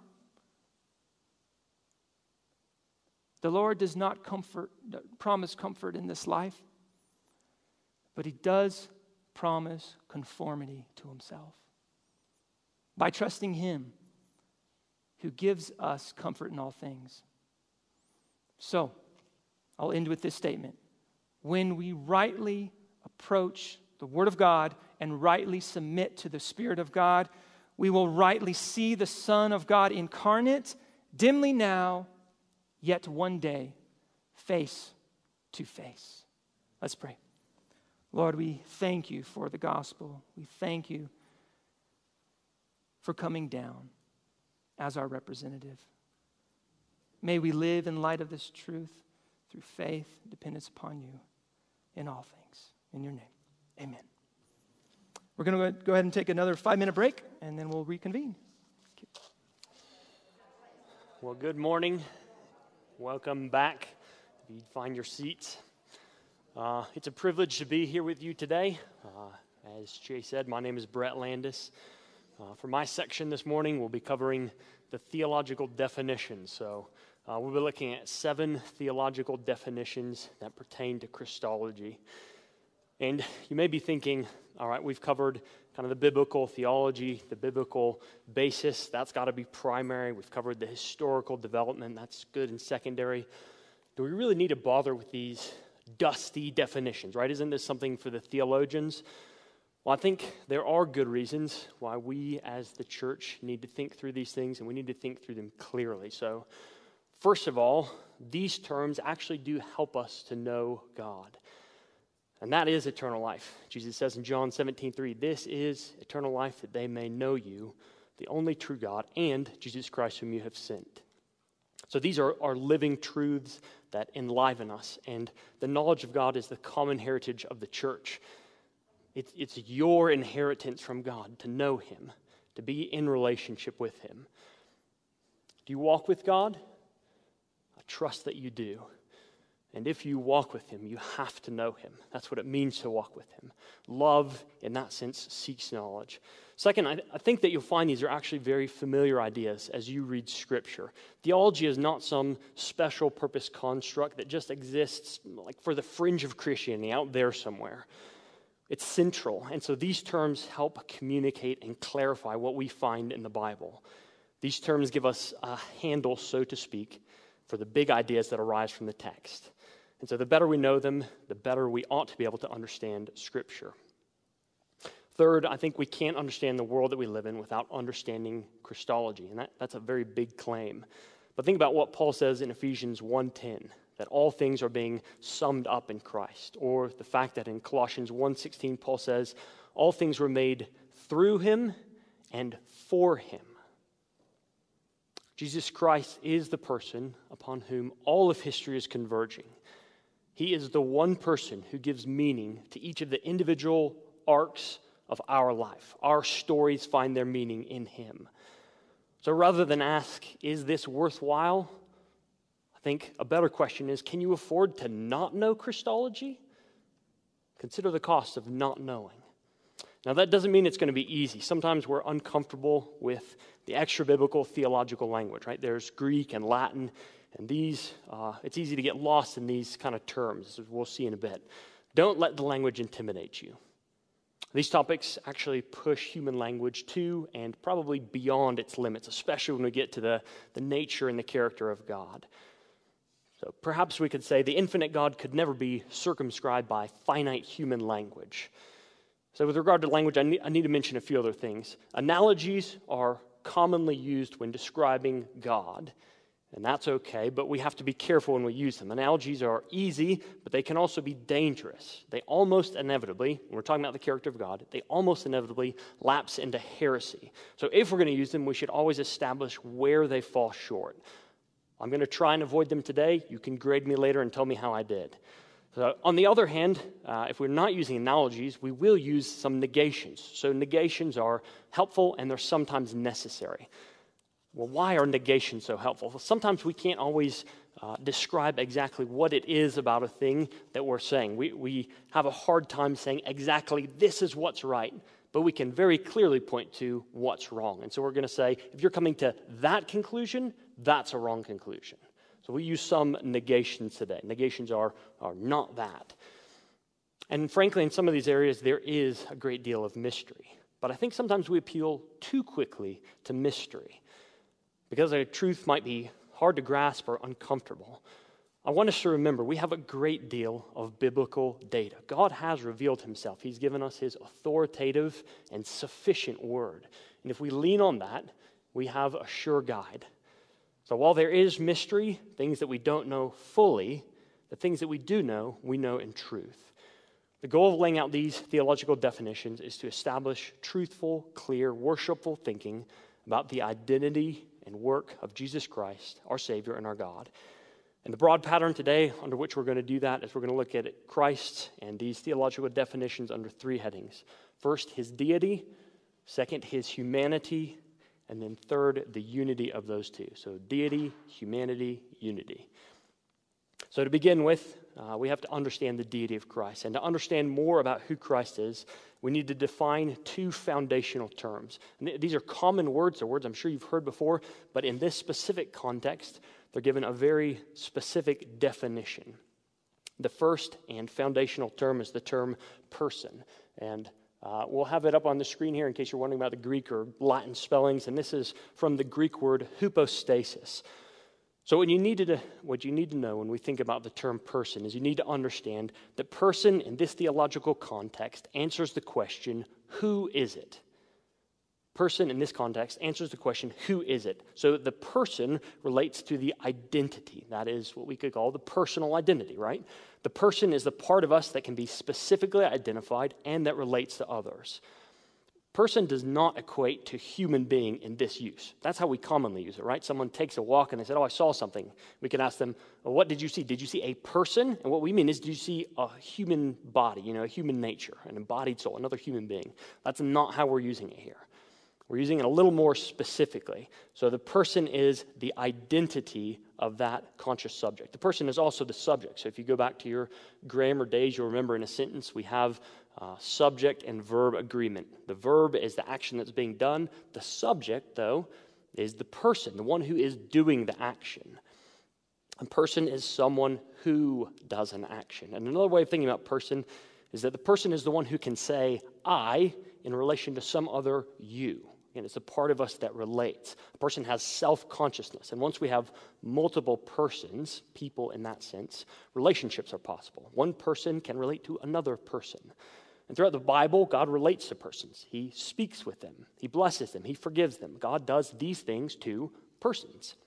So, what are some biblical examples of person? Maybe this will help clarify. Adam is a person, right? Eve is a person. David is a person. Peter is a person. These are all persons. But there's more. Jesus Christ, the Son of God, is a person. The angel Gabriel is a person.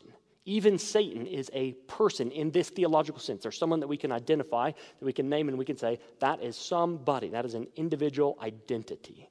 So a person answers the question, who is it? And the person is the subject who we say thinks, wills, and acts. And a person does those acts through a nature. There is no person who doesn't have a nature. And so we're going to look at that definition now. Person is our first definition, our second definition is nature. I should have mentioned uh, the the word person comes from the Greek word hypostasis. That will become important later. The second term is nature, and this comes from the Greek word ousia. In this context, the word nature answers the question, what is it? Or maybe, what is it like? Nature can be described in terms of attributes, capabilities, and components. Uh, the nature of something is whatever makes that thing what it is. So, nature and being and substance are probably all parallel terms we could use to think about. The nature is the attributes that give a thing substance, the form that a thing takes. Nature includes any definitive properties of a thing. So, for a human nature, we could say uh, a definitive property of being a human is that a human is an embodied soul. Think about the definitions Marshall gave us during the uh, uh, church history section. A human is an embodied soul. That's a fundamental aspect of what it means to have a human nature. It's important to note not all natures are the same.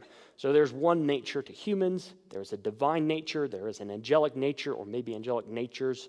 Stones have natures, right? Everything has its own nature, but not everything's nature is the same. As we said earlier, to connect nature and person, a nature is the thing through which a person acts. A person is the one who acts, but they act through their nature. So if you imagine, you know, you have a cookie jar in your house, you know someone took a cookie, you gather the kids and you say, "Who did this?" You know, the, the guilty kid can't say, "Oh, my human nature did it." Right? We're asking an identity question. Who did this? You did this. And yeah, you did it through your nature, but there is an identity. There's a person, we're looking. The human nature is the thing through which, or the nature of anything is the thing through which a person acts. And when we say that there's a rational individual, a person in that sense, someone who can relate, their nature includes a mind, a will, affections, all those kind of things. So, just a quick recap these are foundational terms. Who answers the question, uh, or I'm sorry, person answers the question, who is it? And nature answers the question, what is it? And let me give you an illustration that I think will be helpful. Remember uh, the judge Samson, our good friend Samson.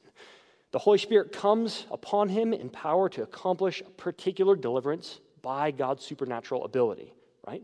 There are two natures one divine nature in the Holy Spirit, and one human nature in Samson. And there's also two persons the person of the Holy Spirit and the person of Samson.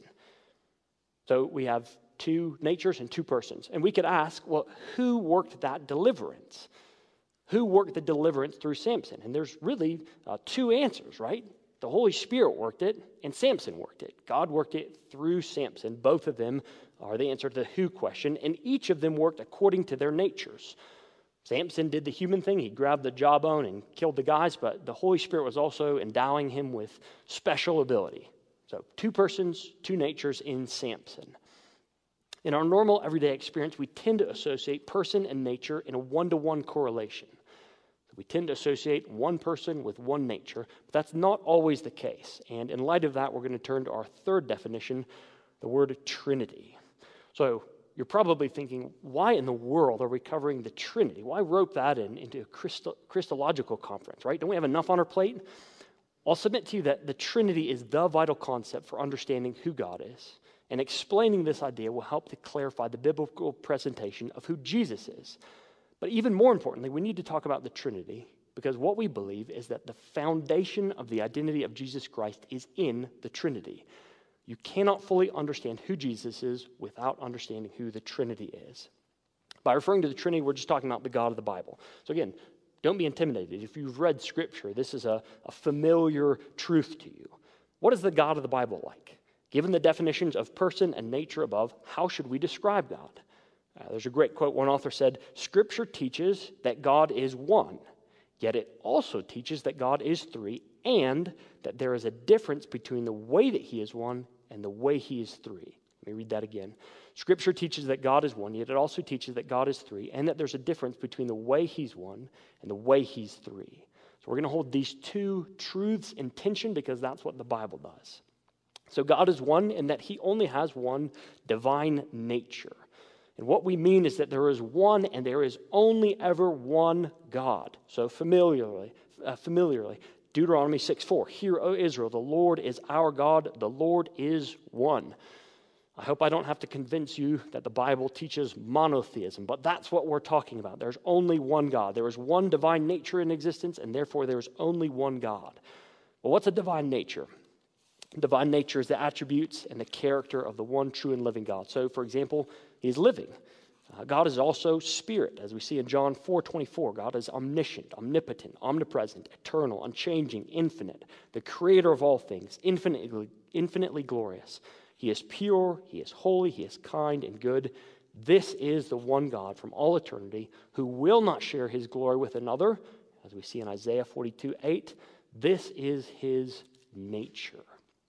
But Scripture also teaches that God is three and that there are three persons who are all described as God.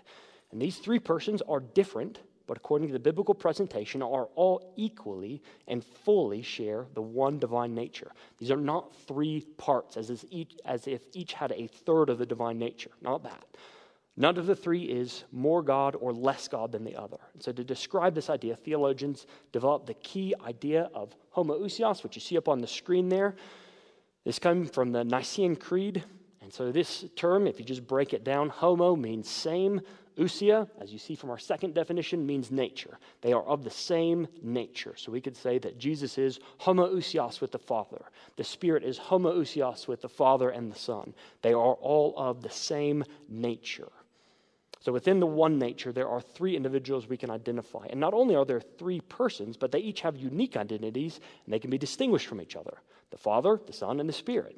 They're unified in that they share the same divine nature equally, but they can't be switched with each other. Their personhood is individual and unique, and their manner of relating to one another is unique. So the Father relates as the Father to the Son, and as the Father to the Spirit. The Son relates as uh, the Son relates as the Son. The Spirit relates as the Spirit. And we know this because Scripture reveals these internal relationships. These aren't uh, artificial distinctions or something that we can ignore. And in this relationship of the Father and the Son and the Spirit, in spite of their equality, there is also an order to the persons that we see. And this is an order that can't be reversed. The Father works through the Son by the Spirit. Wellum has a quote in the book where he says, The entire Godhead acts in unity, but the Father initiates and acts through the Son and in the Spirit. The Son obeys the Father and works in the Spirit. The Spirit executes the acts of the Father and the Son in power. So, this ordering is one of function and not one of nature or being. So, in light of the Christological and Trinitarian error that Marshall talked about earlier, this is not subordinationism where we're saying the Father is somehow more God and the Son and the Spirit are somehow less. We, we don't mean that. But we do recognize that even as described in Scripture, there is a a structure of how they operate, an order in which they operate. Each person is God of himself, auto theos, we could say, yet the three persons innately order themselves in love and mutual submission. And this order explains something like John 14, 28, where Jesus says, The Father is greater than I. That's a matter of what we could call personal priority, right? It doesn't deny the full co equal divinity of the Son, which we see described in a verse like John 5 23, that Jesus says, All will honor the Son even as they honor the Father. So co equal honor, or when Jesus says that all things that belong to the Father also belong to him, and vice versa, as in John 16 15 and 17 10. So we're going to refer to them in this order the Father as the first person of the Trinity, the Son as the second person of the Trinity, and the Spirit as the third person of the Trinity. And yet we still say that God, that the Father is God, the Son is God, and the Holy Spirit is God, and that there is only one God. So, this is where we're going to say there's some mystery. There's just nothing else like this that we can say, that we can look at in the world and say, oh, this is exactly like that other thing. There's just nothing quite like this.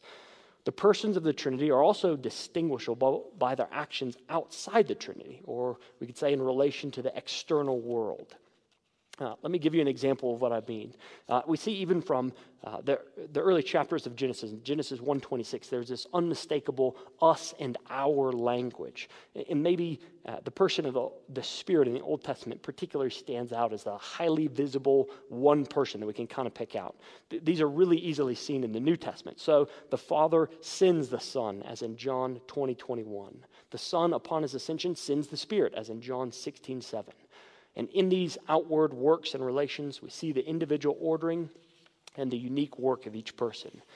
But the diversity of the persons doesn't negate the radical unity of God's work. Because there is one divine nature, we can say that each person in the Trinity works in all his works. So again, we're, we're kind of bouncing back and forth between this notion of unity and this notion of diversity. I think uh, understanding the, the unity of God's nature in spite of the diversity of persons help explains a verse like in John 14, 10 through 11, where Jesus says that he is in the Father and the Father is in him, or in John 10, 30, where Jesus says he and the Father are one. And these are kind of challenging verses to wrap our minds around, but as we make a distinction between person and nature and we recognize God as one in nature but three in person, I think we can kind of uh, we can begin to put these in a context that helps us. So, because of the one divine nature, there's a unity in the external operations of the Trinity, even though they can normally be assigned to a particular person. So, again, let me explain. The Father doesn't become incarnate. So, even there's a, a unity in their operation, the, the person of the Father does not become incarnate. But he does send the Son. The Spirit does not become incarnate. But the Spirit does anoint uh, Jesus, the man, as he as he operates in his ministry. So that's a good example of how we have to hold the oneness and the threeness in tension, united in nature, diverse in persons.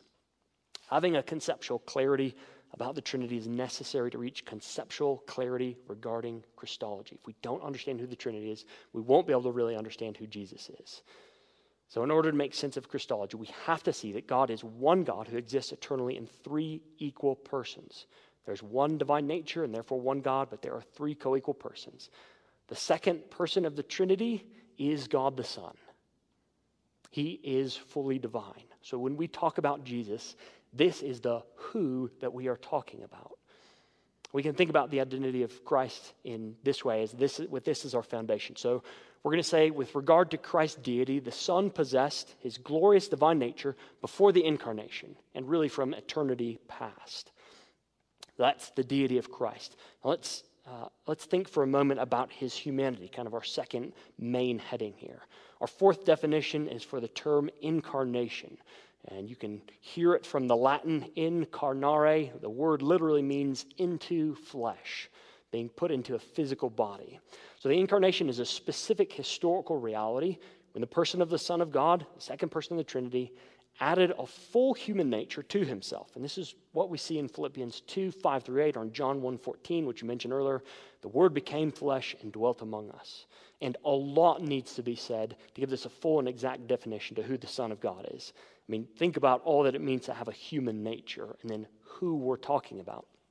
It's important to note that it makes sense that Christ would have a human nature too. You can see the, the key idea up on the screen there that, that humankind is made imago Dei. We are the image of God. And so, for the second person of the Son of God to take on a human nature is appropriate, where it would be uh, it would be uh, not corresponding if he took on an animal nature or an angelic nature or something. But there is something about the human nature where we're made in the image of God that, that comports well with the gospel. There's a natural correspondence there.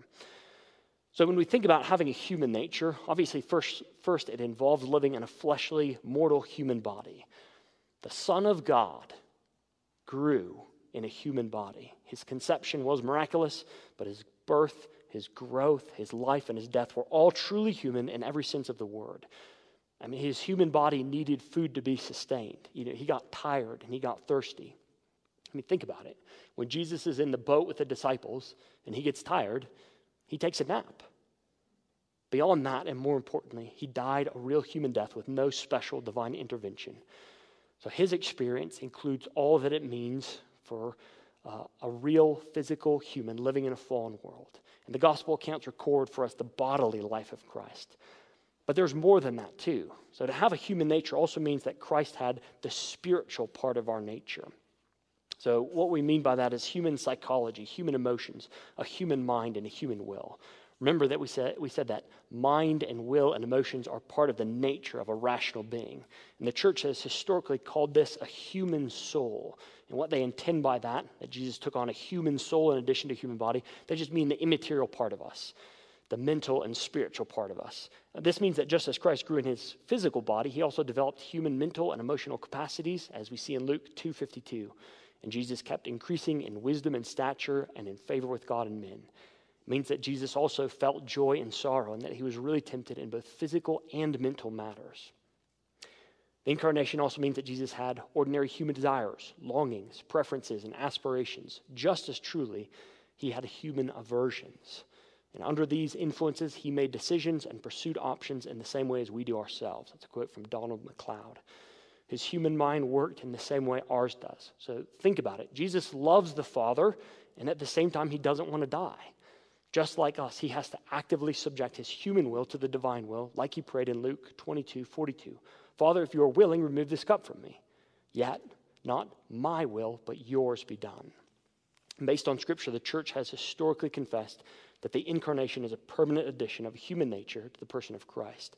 So if we look in, in the Bible, we see that Jesus expects to do physical things like dine with his disciples in, uh, in the future in Matthew 26, 29. And he expects to return to take them to be with him in John 14, 3. Other passages talk about the fact that Jesus was dead and is now alive forever, as in Romans 6 and Revelation 1. And they set the expectation that we'll be like him in 1 John 3. So now his human nature is glorified. So he does have a human nature even now, we don't know exactly what it means to have a glorified human nature. We don't have a ton of information about it, but we know that there is a, a real human nature even in Christ now. So here's our conclusion the incarnation means that the Son added to himself a full human nature like us in everything except sin. So, in all that Jesus of Nazareth did, he was nothing less than human. But there's a balance. He was human and nothing less, but he was not only human. Let me say it again. He was human and nothing less, but he was not only human. And therefore, under our third main heading, we're going to have to talk about the unity of Christ. What we mean uh, is that Christ is both God and man, and yet there is a radical unity in his person. How do we understand that? In order to explain it more clearly, we're going to end by looking at three related definitions. And these are mutually supporting, and I think it helps to take them together rather than in isolation. The last three doctrines answer the question how do the two natures relate or coexist? So, definition number five is the hypostatic union. Now I know we're getting into really uh, wild sounding territory, but this is actually a doctrine that's a lot less complicated than it sounds. Remember, our definition for the term person is based on the corresponding Greek, Greek word hypostasis. Look up at the first definition Greek hypostasis equals person. So hypostatic just means personal. If you can remember that, you can remember the key to this idea. The hypostatic union is the personal union of Jesus' two natures. Say that again. The hypostatic union is the personal union of Jesus' two natures. Or we could state it differently the divine and human natures are united in the person of Christ. Thus, the hypostatic union. Crucially, the hypostatic union means that two full natures are united in one person. So, again, if we ask our who question, who is the person? When we ask who he is, we mean that Jesus Christ, we're talking about Jesus Christ, the one Son of God, one person. But when we consider what he is, there are in effect two answers because there are two natures. The hypostatic union also means that there's no mixture of natures and no confusion between them. Both natures retain their distinctive properties, and it is the one Son of God who is the acting subject of both natures. Jesus is fully God and he's fully man. He is the God man. Jesus is God and Jesus is man at the same time. Both are true in one person. Okay, the hypostatic union. So, maybe by way of a counterexample, remember what we said about Samson. When we're thinking about Samson, we see that there's two persons working as the Holy Spirit comes upon him. There's two persons and there's two natures. There's the divine nature working in the person of the Holy Spirit, through which the person of the Holy Spirit works. There's the human nature through which Samson is working. Two persons, two natures. That is not what is going on with Christ. In Christ, we have two natures at the same time, but only one person. That's the hypostatic union. So the hypostatic union, the union of, two, of Jesus' two natures in his one person. Well, I've already mentioned some examples of his humanity. He got tired, he died, and we'll discuss some examples of his deity under the next definition. So, definition number six is what's called the extra Calvinisticum. So, again, this is another impressive sounding doctrine, but I think we can break it down in a fairly simple manner. You see the name Calvin in that second word. And that's because this doctrine was attributed to him during some Reformation era debates. It's actually a misnomer. This was a doctrine that was recognized long before Calvin and in the early church, but it just got attributed to him. So if we want to know the theological definition, we can kind of ignore that part for now. If you want to understand the doctrine, the word that should stand out in your mind is the word extra. So you see it on the screen there. Latin and extra corresponds to the English word outside. So in this context, uh, we can just think of it as outside. Extra equals outside. And the basic idea is that because of the hypostatic union, Jesus still lived and still lives a full divine life outside his full human life. What I mean is that the person of Jesus maintained his divine attributes and continued to exercise them in full Trinitarian relation even during the incarnation. This notion is based on the biblical data that describes Jesus participating in the divine acts even during the time of his incarnation. So, in no way minimizes the reality of the incarnation. It's not seeking to minimize his full human nature, but it just recognizes that at the same time, Jesus had a real divine life outside his human nature. So, what this means is that while the person Jesus was thinking in his human mind, in a human manner, he, the person, the acting subject, was at the same time thinking in his divine mind in a divine manner. Note, it wasn't the human nature that we're saying was thinking through the divine nature. That's not what natures do, that's what persons do. There's one person. That was the, the person of Christ working through each nature in the corresponding manner. And I think that actually makes a lot of sense. When we think about the hypostatic union, it's not as if the hypostatic union is some sort of toggle switch where Jesus can, you know, flip back and forth or switch back and forth between human nature and divine nature. Rather, it recognizes that he lives through both natures at the same time. And because of the gospel accounts, I think we tend to be a lot more comfortable with the bodily reality of who Christ is, his human nature. But we have to deal with all that the Bible teaches. And so, for example, we see in Colossians 1.17 and in Hebrews 1.3, the person, Jesus, upholds all creation by his divine power. Obviously, this providential care or this upholding of creation didn't cease during the time of the incarnation. This is something that has gone on from the beginning of creation till now. If we think about the Trinity too, the nature of the Trinity helps us understand uh, how this works. The Trinity didn't become a binity, a unity of two persons, during the time of the incarnation. It continued as it always has. So, this doctrine, the extra Calvinisticum, just tells us that Christ's deity was not swallowed up by his humanity. Rather, we confess that the finite could not contain the infinite. The eternal Son of God was not limited to the flesh. So, the extra Calvinisticum recognizes that though Jesus was truly and fully human, he was not only human. His divine life and operations continued extra or outside the flesh. As I said before, I think these three doctrines go well together and help explain each other. So, let's look at our seventh and final definition. And this is the term communicatio idiomatum, which is a fun word to say. That's a fun name. Here's another mouthful, but I think we can explain it a bit more simply than the name suggests. This doctrine recognizes a unique feature of the biblical text, namely, that the Bible freely ascribes human attributes to the divine person of Christ and also freely ascribes divine attributes to the same human person, Jesus. And that's what the Latin phrase means. We could translate it something like communion in attributes.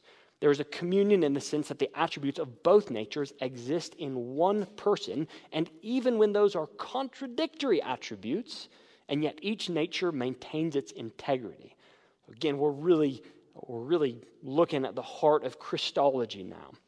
I think the easiest way to explain this is just to show you this pattern in the text. So Hebrews 13:8 tells us Jesus Christ is the same yesterday and today and forever.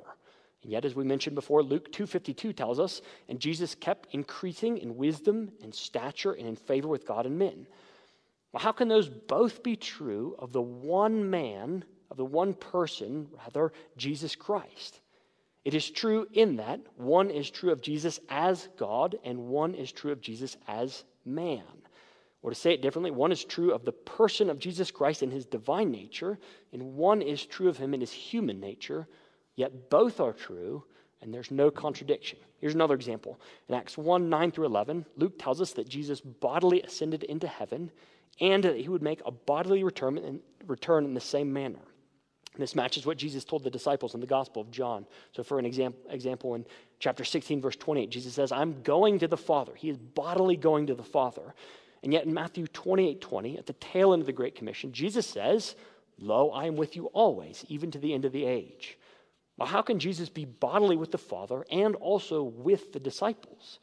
Well, one is true of Jesus as God, and the other is true of Jesus as a man. Maybe another example to help uh, solidify it. In John 8, Jesus is disputing with the Jews, and he says in verse 56 Abraham rejoiced to see Jesus' day, and he saw it and was glad. The Jews, of course, object on chronological grounds. That's not possible. Jesus, you're not even 50 years old. But in verse 58, Jesus says, Truly, truly, I say to you, before Abraham was born, I am. He takes that divine name, but even more importantly, he says, speaking through his human nature, that he, the person, pre existed Abraham. How can he say that? Well, because the one person who personalizes the human nature of the man Jesus Christ is the same person who also personalizes the divine nature. Therefore, what is true of either nature is true of him. There is a communion in attributes in the person of the Son. The attributes of both natures coexist in one person. Think about a final example. Think about how Paul describes the attributes of God to the Ephesian elders in Acts 28. He tells them to shepherd the church of God, which he purchased with his own blood. Does God have blood? Well, no, strictly speaking, it's not in the divine nature to have a flesh and therefore blood, but in the union of the two natures in the person of Christ. God really does have blood that he can shed to purchase the church. So the communicatio then recognizes that in Christ, divine and human attributes, which would normally be mutually exclusive, can be attributed to one person. The attributes have communion in one person. Whew, all seven. We did it. But we're not done yet. So, to wrap these definitions up, let's think about the confessions that came from the Council of Chalcedon. There's about five conclusions we could point to, and these give us kind of orthodox conclusions that we should walk away with. First, Jesus is truly and fully God from eternity past. Second, Jesus became truly and fully human, including having a human soul. Third, the persons of the Father, Son, and I'll add Spirit are co equally God, yet distinct persons. Fourth, there is a union of two full natures in the one person of Christ. And fifth, the two natures of Christ are his without confusion, without change, and without mixture. These are the things that we should confess. But again, what does it mean? Those are great theological definitions, right? But what does it mean?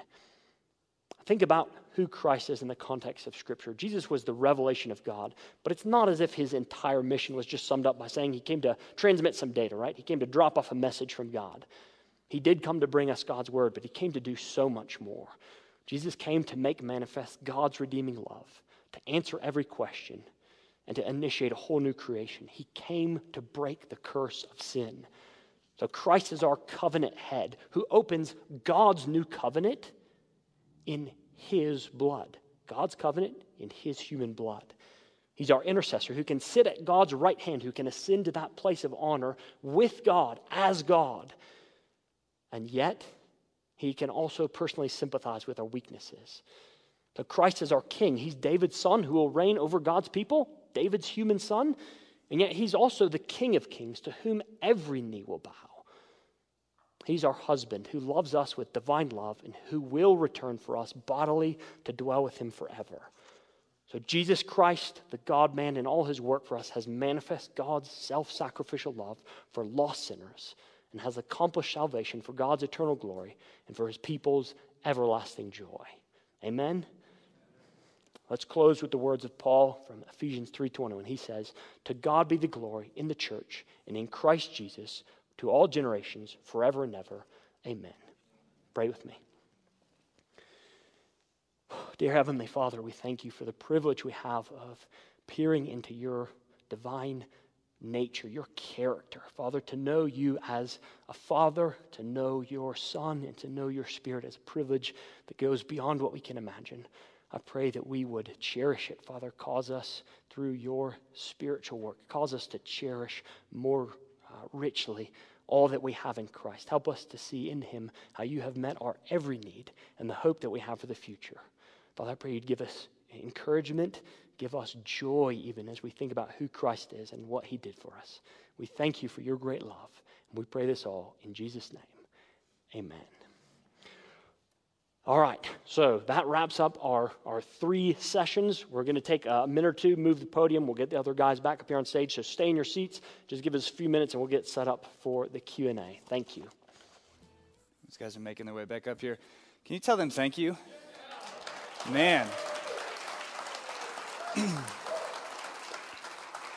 like I said, that was that was one really big textbook In about five months of thinking about this. That uh, you brothers did a fantastic job of boiling down to three 45 minute sessions. Um, so helpful.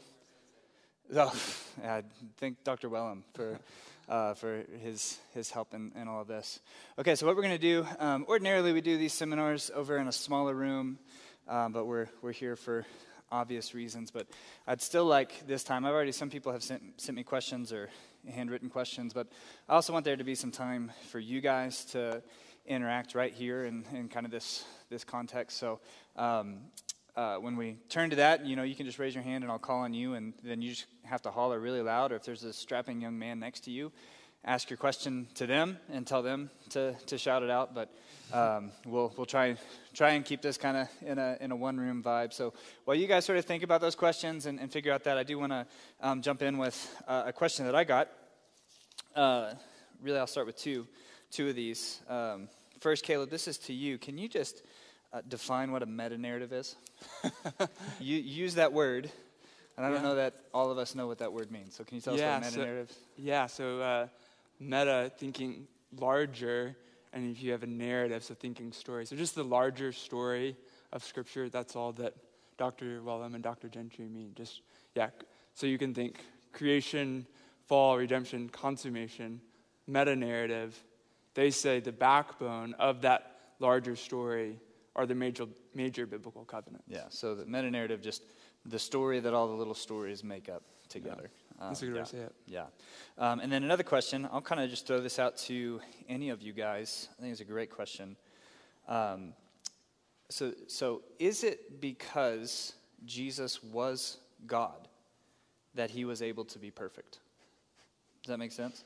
Uh, so, so is it in other words, without his deity, would Jesus have been able to have been perfect? Or another question that tuck in under that uh, was it possible for God the Son incarnate to sin? Yeah, that's a really good question. um, so, I mean, I think we have to probably think of it under several headings. Uh, I mean, trying to conceive of Jesus as you know, without the divine part of him is impossible, I think. But we just have to look at the Old Testament to see if Jesus wasn't the divine person already before the incarnation. Uh, every single human being, I mean, just look at ourselves, right? Every single one of us has sinned. So there's no other human in all of human history who was a mere human who was able to be perfectly righteous. Mm. So I think in that sense, any person who's only a person uh, definitely is going to end up sinning unless they're miraculously sustained as we expect to be in heaven. Um, with regard to whether Jesus could have sinned as the one person who's both divine and human, that's a really challenging question. I think it goes to a question like, can God lie? Well, we know that he can't, but it's not, we have to ask, why can't God lie, right? It's not like God is going to start to tell a lie and then he sees up on the wall a rule that says, hey, you can't lie. And he's like, oh, man, you know, he's not somehow hindered by it. It's not an external rule that, that's somehow imposed on him. His own nature does not allow him to lie. Christ was really tempted, though. And so we have to mm-hmm. say that his temptation was not anything less than actual temptation. He was really mm-hmm. tempted in the things that he, uh, in the trials that he faced in his life. So, um, uh, could Christ have sinned? Well, in the same way, know that God can't lie, but it's mm-hmm. more, it has more to do with his identity than it has to do with, um, you know, the, the rules of engagement, I guess. Yeah. Uh, behind that question of could Jesus have sinned, I think when people want to sit, answer that in the affirmative that he could have sinned, I think there's like a desire that we want Jesus to be more relatable with us. Mm. And I think I can, I can understand, I can track with that impulse. But when, we be, when we're able to also affirm that he could not sin, that means that he went through temptation to the nth degree, to the degree that none of us have been able to experience. So there's no temptation that we've experienced that he can't relate to. And, and he's even gone beyond that. And I think that's super relatable. Mm. And comforting. Yeah. Yeah, so like the book of Hebrews, that we don't have a great high priest that's unable to sympathize with us in mm. our weakness, mm. yet one who is tempted in every way, yet without sin. Mm-hmm. Yeah, that's a great question. Okay, does somebody have a question in here? Just to raise your hand? Yeah, go ahead, Patrick. Why don't you stand up, pull your mask down, and holler?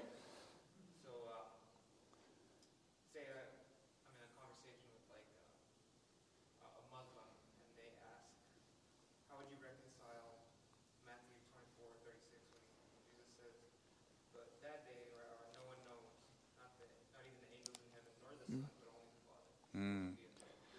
Okay, so for the mm. video, I'll repeat the question. So if you're talking to, say, a Muslim, uh, and they reference Matthew 24, 24, 36, where Jesus is talking about the day of the Lord, and in that day, uh, when that day comes, no one knows, not, not even the angels, not even the Son of God, but only the Father. So how do we, how would we answer that question? Because a Muslim would use that as, as an argument for um, this kind of Arian view of Jesus, who's, uh, you know, really just a man like us, or maybe a semi-divine kind of, you know, prophet in some way. Um, but we wouldn't believe that. So, yeah, how would you answer that? Anybody? Marshall, jump in, brother. Wait, I think in, this sounds like a heresy, so I think you're the expert on heresy. So. I mean, I, I, think in, in Christ, uh, humanity uh, is full humanity. We have to remember he's fully, fully human. Um, and so he, he is limited um, in, in a human sense of that knowledge. Um, though he, through the hypostatic union, he is united to his divine nature as well.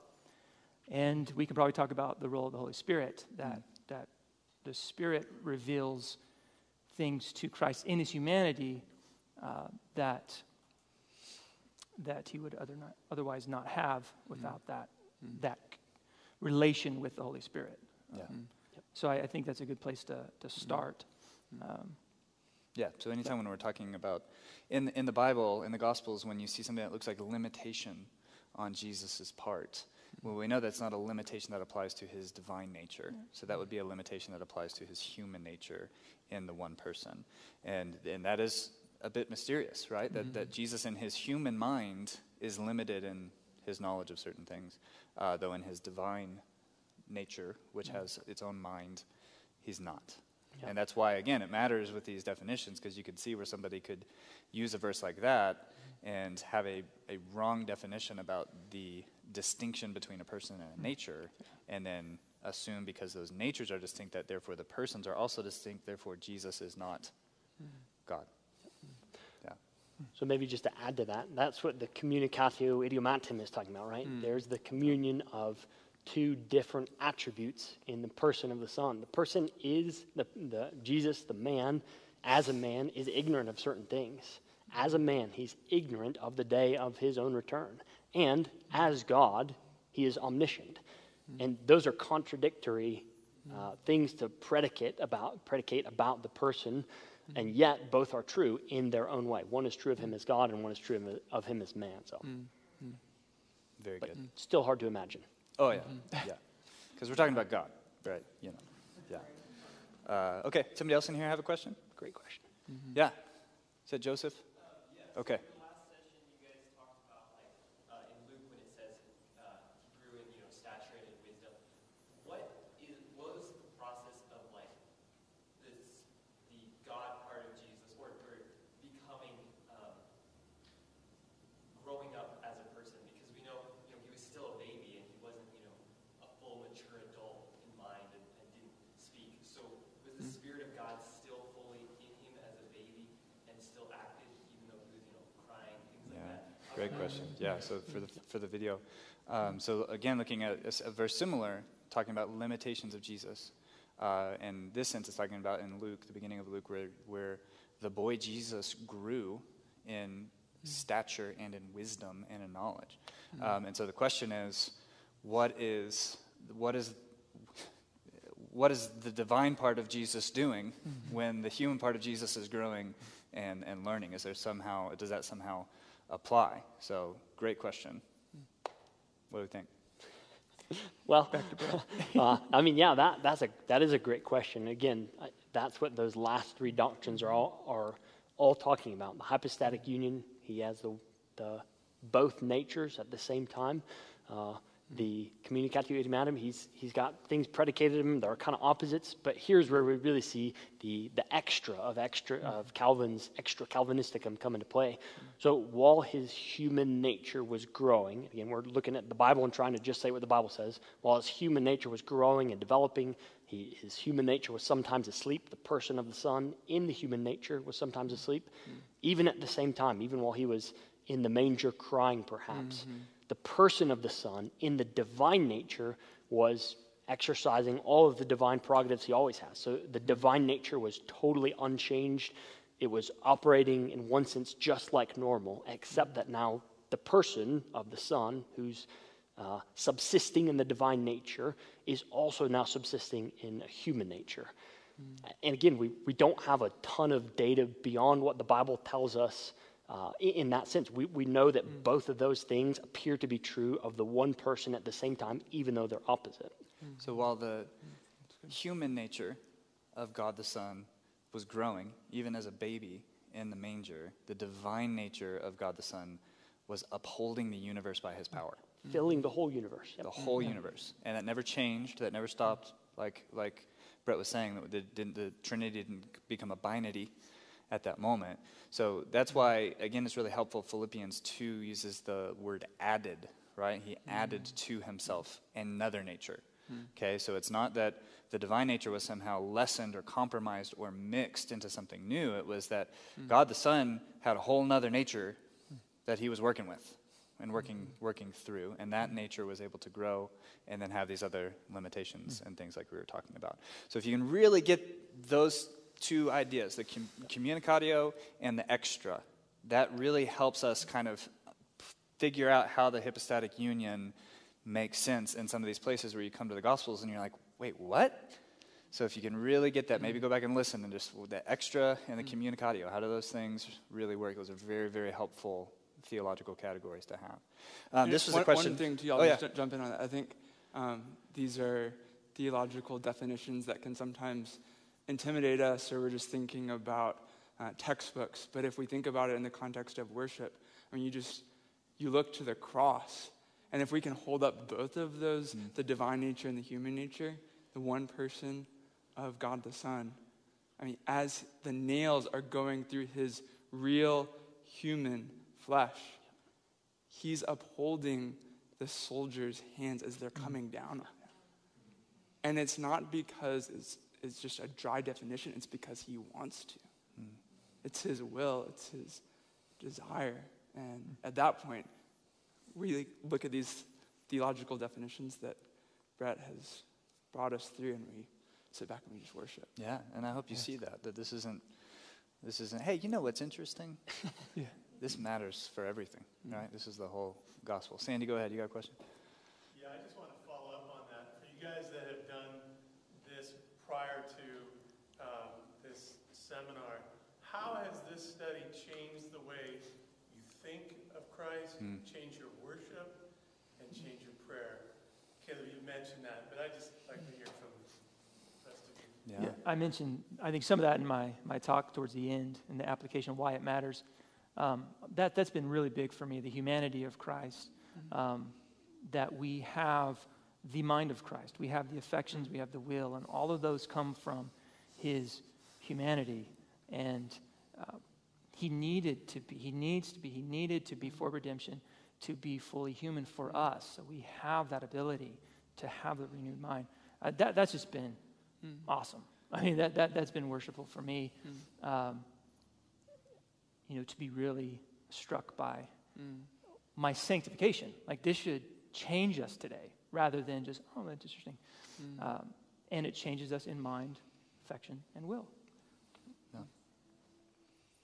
Um, yeah, I mean, I'll, I'll be the first to admit when I, uh, the reason I ask about why are we bothering with these dusty definitions is when I was at seminary, I actually ended up taking a class from Wellum kind of by accident. It fit my schedule. And I saw that it was about the person of Christ. And I, in, in my immaturity and lack of understanding, I really asked myself, well, kind of the same question why am I going to bother with this? This is just mm-hmm. dusty theology stuff, right? Do we really need this? Mm-hmm. And when I took the class, there was no other class that really revolutionized my understanding of who God is. Mm-hmm. How do we know God except to be able to say this is who He is? So to be able to have categories for understanding the three persons that we relate as humans to a God in Trinity. We can talk to the Father, we, we can lean on the Son, we can talk to the Son, we can talk to the Spirit. The Spirit is someone who is with us. These are three persons. And so mm-hmm. having you know, having the, the theology to back it up didn't make it any, any more sterile or anything like that, just the opposite. It really mm-hmm. it breathed life into my worship, and I understood in a new way that I never did before. So, Mm-hmm. mm-hmm. Yeah. Caleb?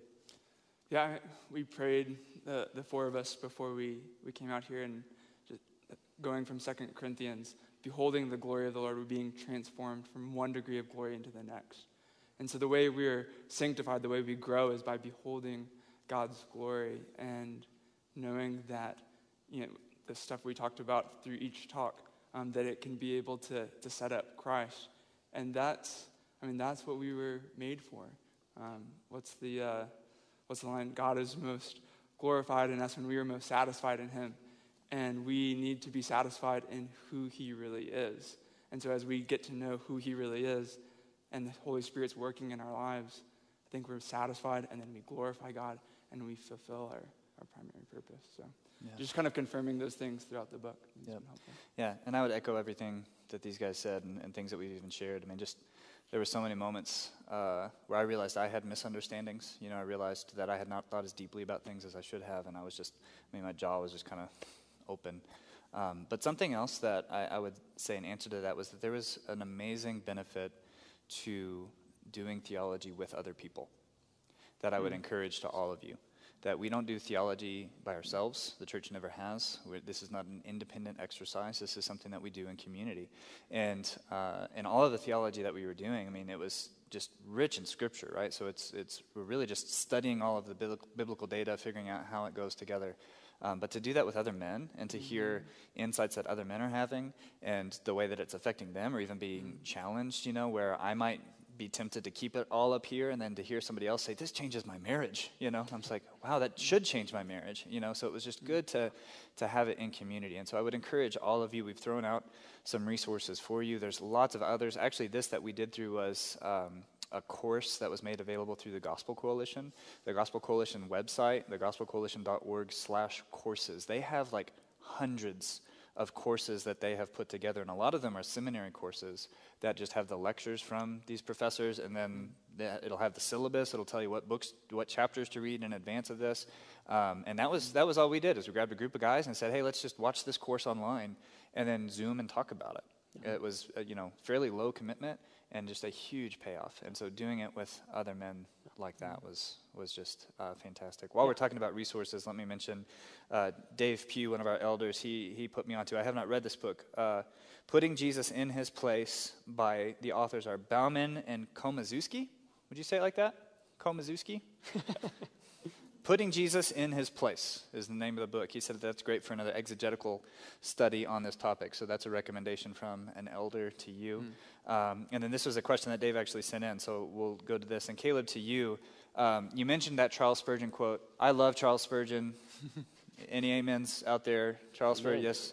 Um, as a as a preacher, sometimes I'm a little uncomfortable by Charles Spurgeon's sermons. Because uh, if that brother couldn't find Jesus in the text, he jumped over some hedges yep, yep. to get. And if you're not familiar with yep. the, the works of Charles Spurgeon, sometimes it's a little suspicious how he gets to Jesus. Uh, it's still awesome, makes me love Jesus. A little suspicious. So, uh, in, in light of what you were saying, that especially in these Old Testament passages, that every text has a road that leads mm. to Jesus, um, does that not maybe make us guilty of of trying to find Jesus in places where he's not, or put mm-hmm. positively, how do we faithfully get to Jesus mm-hmm. without pulling a Spurgeon and kind of allegorizing and, and, yeah. and seeing things that are there that, that really aren't, the yeah. author did not intend to put there? Yeah, no, it, it's, a, uh, it's a great question, and we want to we want to submit to the way God's word has revealed himself. So we come up underneath God's word, and we don't we shouldn't get to Christ um, because it sounds uh, encouraging or we think it may bless people. We want to get to Him in the right way. This kind of goes to, uh, to Sandy's question. One thing that's been helpful for me is I think, so when I became a Christian and I heard that Jesus was throughout the Bible, I would, you know, wherever I was reading, let's just say it was in Joshua, whatever text I was in, I would then try to leapfrog all the way to the cross every time I was reading, whatever text I was in, that was kind of my Bible study method. Um, that can get you into trouble and maybe kind of fall off into some of the errors you're talking about. It sounds bad for me to say errors of Charles Spurgeon, but he was, he was a man. And sometimes his he, interpretive he methods. He did not have a divine nature. No, so that's right. He can, yeah, yeah, we he can that. make mistakes. Sometimes he, yeah, he was going through some hedges and some ditches, and he was leapfrogging, kind of like how I did really, I mean, in some ways, prior to taking some classes from Dr. Wellum and then this other professor, Dr. Gentry. And one thing they kind of they taught me is okay, there's lots of other tools we can talk about of how to get to Christ correctly, but the stuff that we were talking about earlier with the covenants is that if I can situate myself in the the closest covenant, so if it's the Mosaic covenant, I'm thinking, okay, what is the Mosaic covenant? What's that about? Um, what were the, the stipulations? What was the purpose? And then one thing that they really taught me was instead of going from that covenant and just going forward, first go backward. So, what were the covenants that came before, and how did those covenants help build up and then send us throughout the rest of the Bible? The way I've thought about it before, I'm not sure if this is helpful for you guys, but you know, like those those toy cars where you like you pull them back, you know, and then all of a sudden they just shoot forward. I think that got me to Christ in a, in a better way and even in a more forceful way. And so it's not only accurate, but there's some more force to once you actually get to the new covenant. If you're like the Mosaic covenant and you're backing up to the Abrahamic covenant and to the Noahic covenant and to the covenant with creation, and you get back there and then send your way through yeah. you know, the Davidic covenant and then up to the, yeah. the new covenant. Yeah, and you kind of said this in your talk. Um, you think of like a crime scene investigator, right? Sometimes it's just the evidence is right there, it's obvious. Okay, this is how you get there. And sometimes you have to do a lot of searching, right? Mm-hmm. When we were preaching through Nehemiah, Ryan and I quite often were a little stumped, you know, like, what is this? How do we?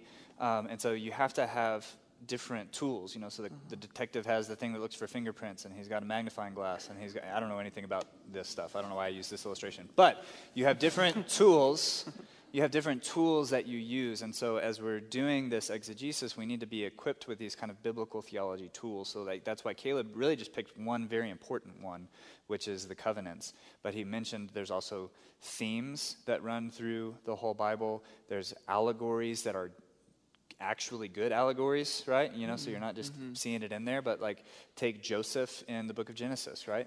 The New Testament authors never connect Joseph to Jesus, but you can read the book of Genesis and you read Joseph and you're like, here's a guy that was favored by his father, betrayed by his brothers, uh, left for dead, right? Came in the ground, went in the ground, came up out of the ground, and ended up being raised to a place of prominence as the deliverer of his family. Who's that sound like, right? Um, and so I think there's there's warrant to see that in there. But then there's there's lots of other methods that you use, even just looking at the historical development and the context, all of these things. And so that's just part of growing in, in mm-hmm. your knowledge of that. I think one temptation that we should avoid is to see. You mentioned the cross. I think you could say to to see substitutionary atonement in every text, or to see justification in every text. That's a huge part of the gospel, but the, the gospel in this idea of the fulfillment of all of God's purposes in redeem, redeeming a fallen humanity, there's more to it than just justification and substitution. And so sometimes you're looking for um, other aspects of God's work in the Old Testament. So we've got a little bit of time left. Anybody else in here have a good question? Back there, yes, ma'am. Can you stand up and pull your mask down? can't ask, I can't come to this course without asking this question. Uh, what happened on the cross? I mean, if you talked about the extra and the, what was the last one, the communication of natures, what was going on with that? Yeah, yeah. Let's let's talk about that. What was happening on the cross? Yeah. Well, uh, the person of the Son of God, the person, was suffering in the divine nature. But because of how both natures are united in one person, I mean, Wellum goes as far to say in the book, and I am a little, frankly, a little uncomfortable with this. He says it's almost like there's an aspect in which God is suffering, the Father and the Spirit even suffering, and he, he nuances it more than that. That's that's a strongly theological conclusion, and I think you're going to have a hard time. I, I don't know what text he would go to to support that. I'm sure there's some basis he would he would look at and say, but uh, the person, because the person of the Son is suffering death in his human nature, uh, there is a sense in which he's bearing the wrath of God.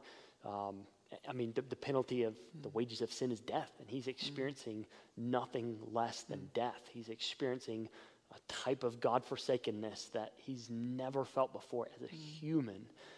Um, how does that, what does that mean about his, what's going on in his divine nature? I mean, I think we have to say the person who personalizes the human nature that's suffering is the same person. And again, we, we, we make a distinction between person and nature out of theological necessity, but really there's not a, you know, we're parsing pretty finely in that sense. We're making an, an abstraction that doesn't really exist.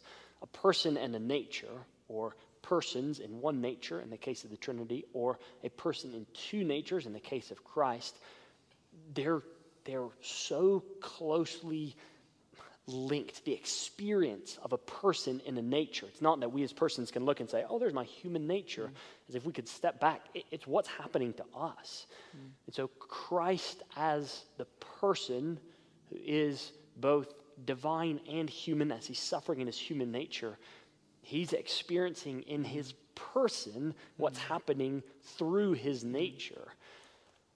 More than that, I don't know what we can say. I mean, I welcome your thoughts on the subject beyond that. Yeah, I think to say it kind of simply, we would not say that the divine nature in the person of God the Son could die. Right. Um, the human nature of the one person of God the Son did die and then was raised. Um, and that goes back to that idea, idea of the extra, right? Just like mm-hmm. when, the, when he's the baby in the manger, mm-hmm. he's also upholding the power of the universe. He never stopped upholding the, the, the whole universe mm-hmm. while he was laying dead in the tomb. Um, and yet, the person, that one person, felt all of that, Yep. right? So, like in the Charles Wesley hymn, uh, how can it be that thou, my God, would die for me? I think in one way it's fair to say, Yeah. God experienced death Mm-hmm. for us. Um, not the divine nature actually dying, but the Mm-hmm. divine Son of God. Yeah. Um, again, a mystery, but I'm so glad that it happened. Yeah, one, one uh, early church father said that Christ suffered impassively. That idea of impassively means you can't suffer, you can't die. God can't, you know, be subject to passions as we are as humans. And yet in the cross, God, in some sense, in the person of Christ, suffered impassively. I mean, there is, again, there's, that's a place where we just have to say there's so hmm. much mystery. We don't have hmm. a ton of biblical data on exactly what's going on hmm. and what the experience of that is like. We, we just don't know. What we can say is uh, kind of what we've already said, but that's a great question. That's Yeah. a good, and these are good questions to think through. Even the questions where we say there's mystery, these are good questions to ponder. I mean, even if our final conclusion is God just hasn't told us exactly what the answer is, it's great to keep going back to Scripture to keep plumbing the depth because there's the depth because there's so much information that He has told us. It's hard to bring it all together in one mm-hmm. place in a cohesive way. So, And again, it's fun to talk about this Yeah. with mm-hmm. other brothers and sisters. You know, take somebody out to coffee and say, "So, what was going on on the cross? do you think?" That's that's basically half of seminary, right? Is the guys talk and then you go and like, "What was he talking about?" You know, and that's how we learn and that's how we grow. We do this we do this together as a church. But I think, you know, to kind of tie this all up, I think these brothers did such a great job of kind of planning out the course of this morning. That, as Caleb said, you know, the, from the very beginning of Scripture, this tension rises of uh, a, a God who alone can save and his promise to do it through a person. And then the cross, I think, is where that all comes together. That if, if Jesus dying on the cross was any less than a person, then we wouldn't have redemption. And if he was any less than God, then we would still be in our sins. Um, and, and that's the gospel. That's, the, that's the God that we worship. We'll tell these brothers thank you one more time. thank you guys. So grateful for you, all your hard work. Um, I'm sure you have lots of other questions. I would encourage you first to talk about those questions with whoever you came with or, or somebody that you uh, like and trust. Um, but then if you're still stumped, shoot us an email. Okay, you can email us info at dscabq.com and, and they'll forward that to the right people. And uh, you can grab these brothers after and, and talk to any of them. But let me do this. Let me close with prayer and then we'll be dismissed, okay? Yes, God, what a what an amazing gospel. That um, that you alone are the one that can save us, and you've promised to do that through a person, and you have. Even though that seems impossible to our finite minds, you have done it. We thank you. We thank you for Jesus. We thank you for um, all that he did for us, all that he suffered for us all that He gives to us. And God, I pray that as we think about these things and we try to understand, Lord, that it would just lead us to worship, that it would lead us to a surer hope, a surer faith in this gospel.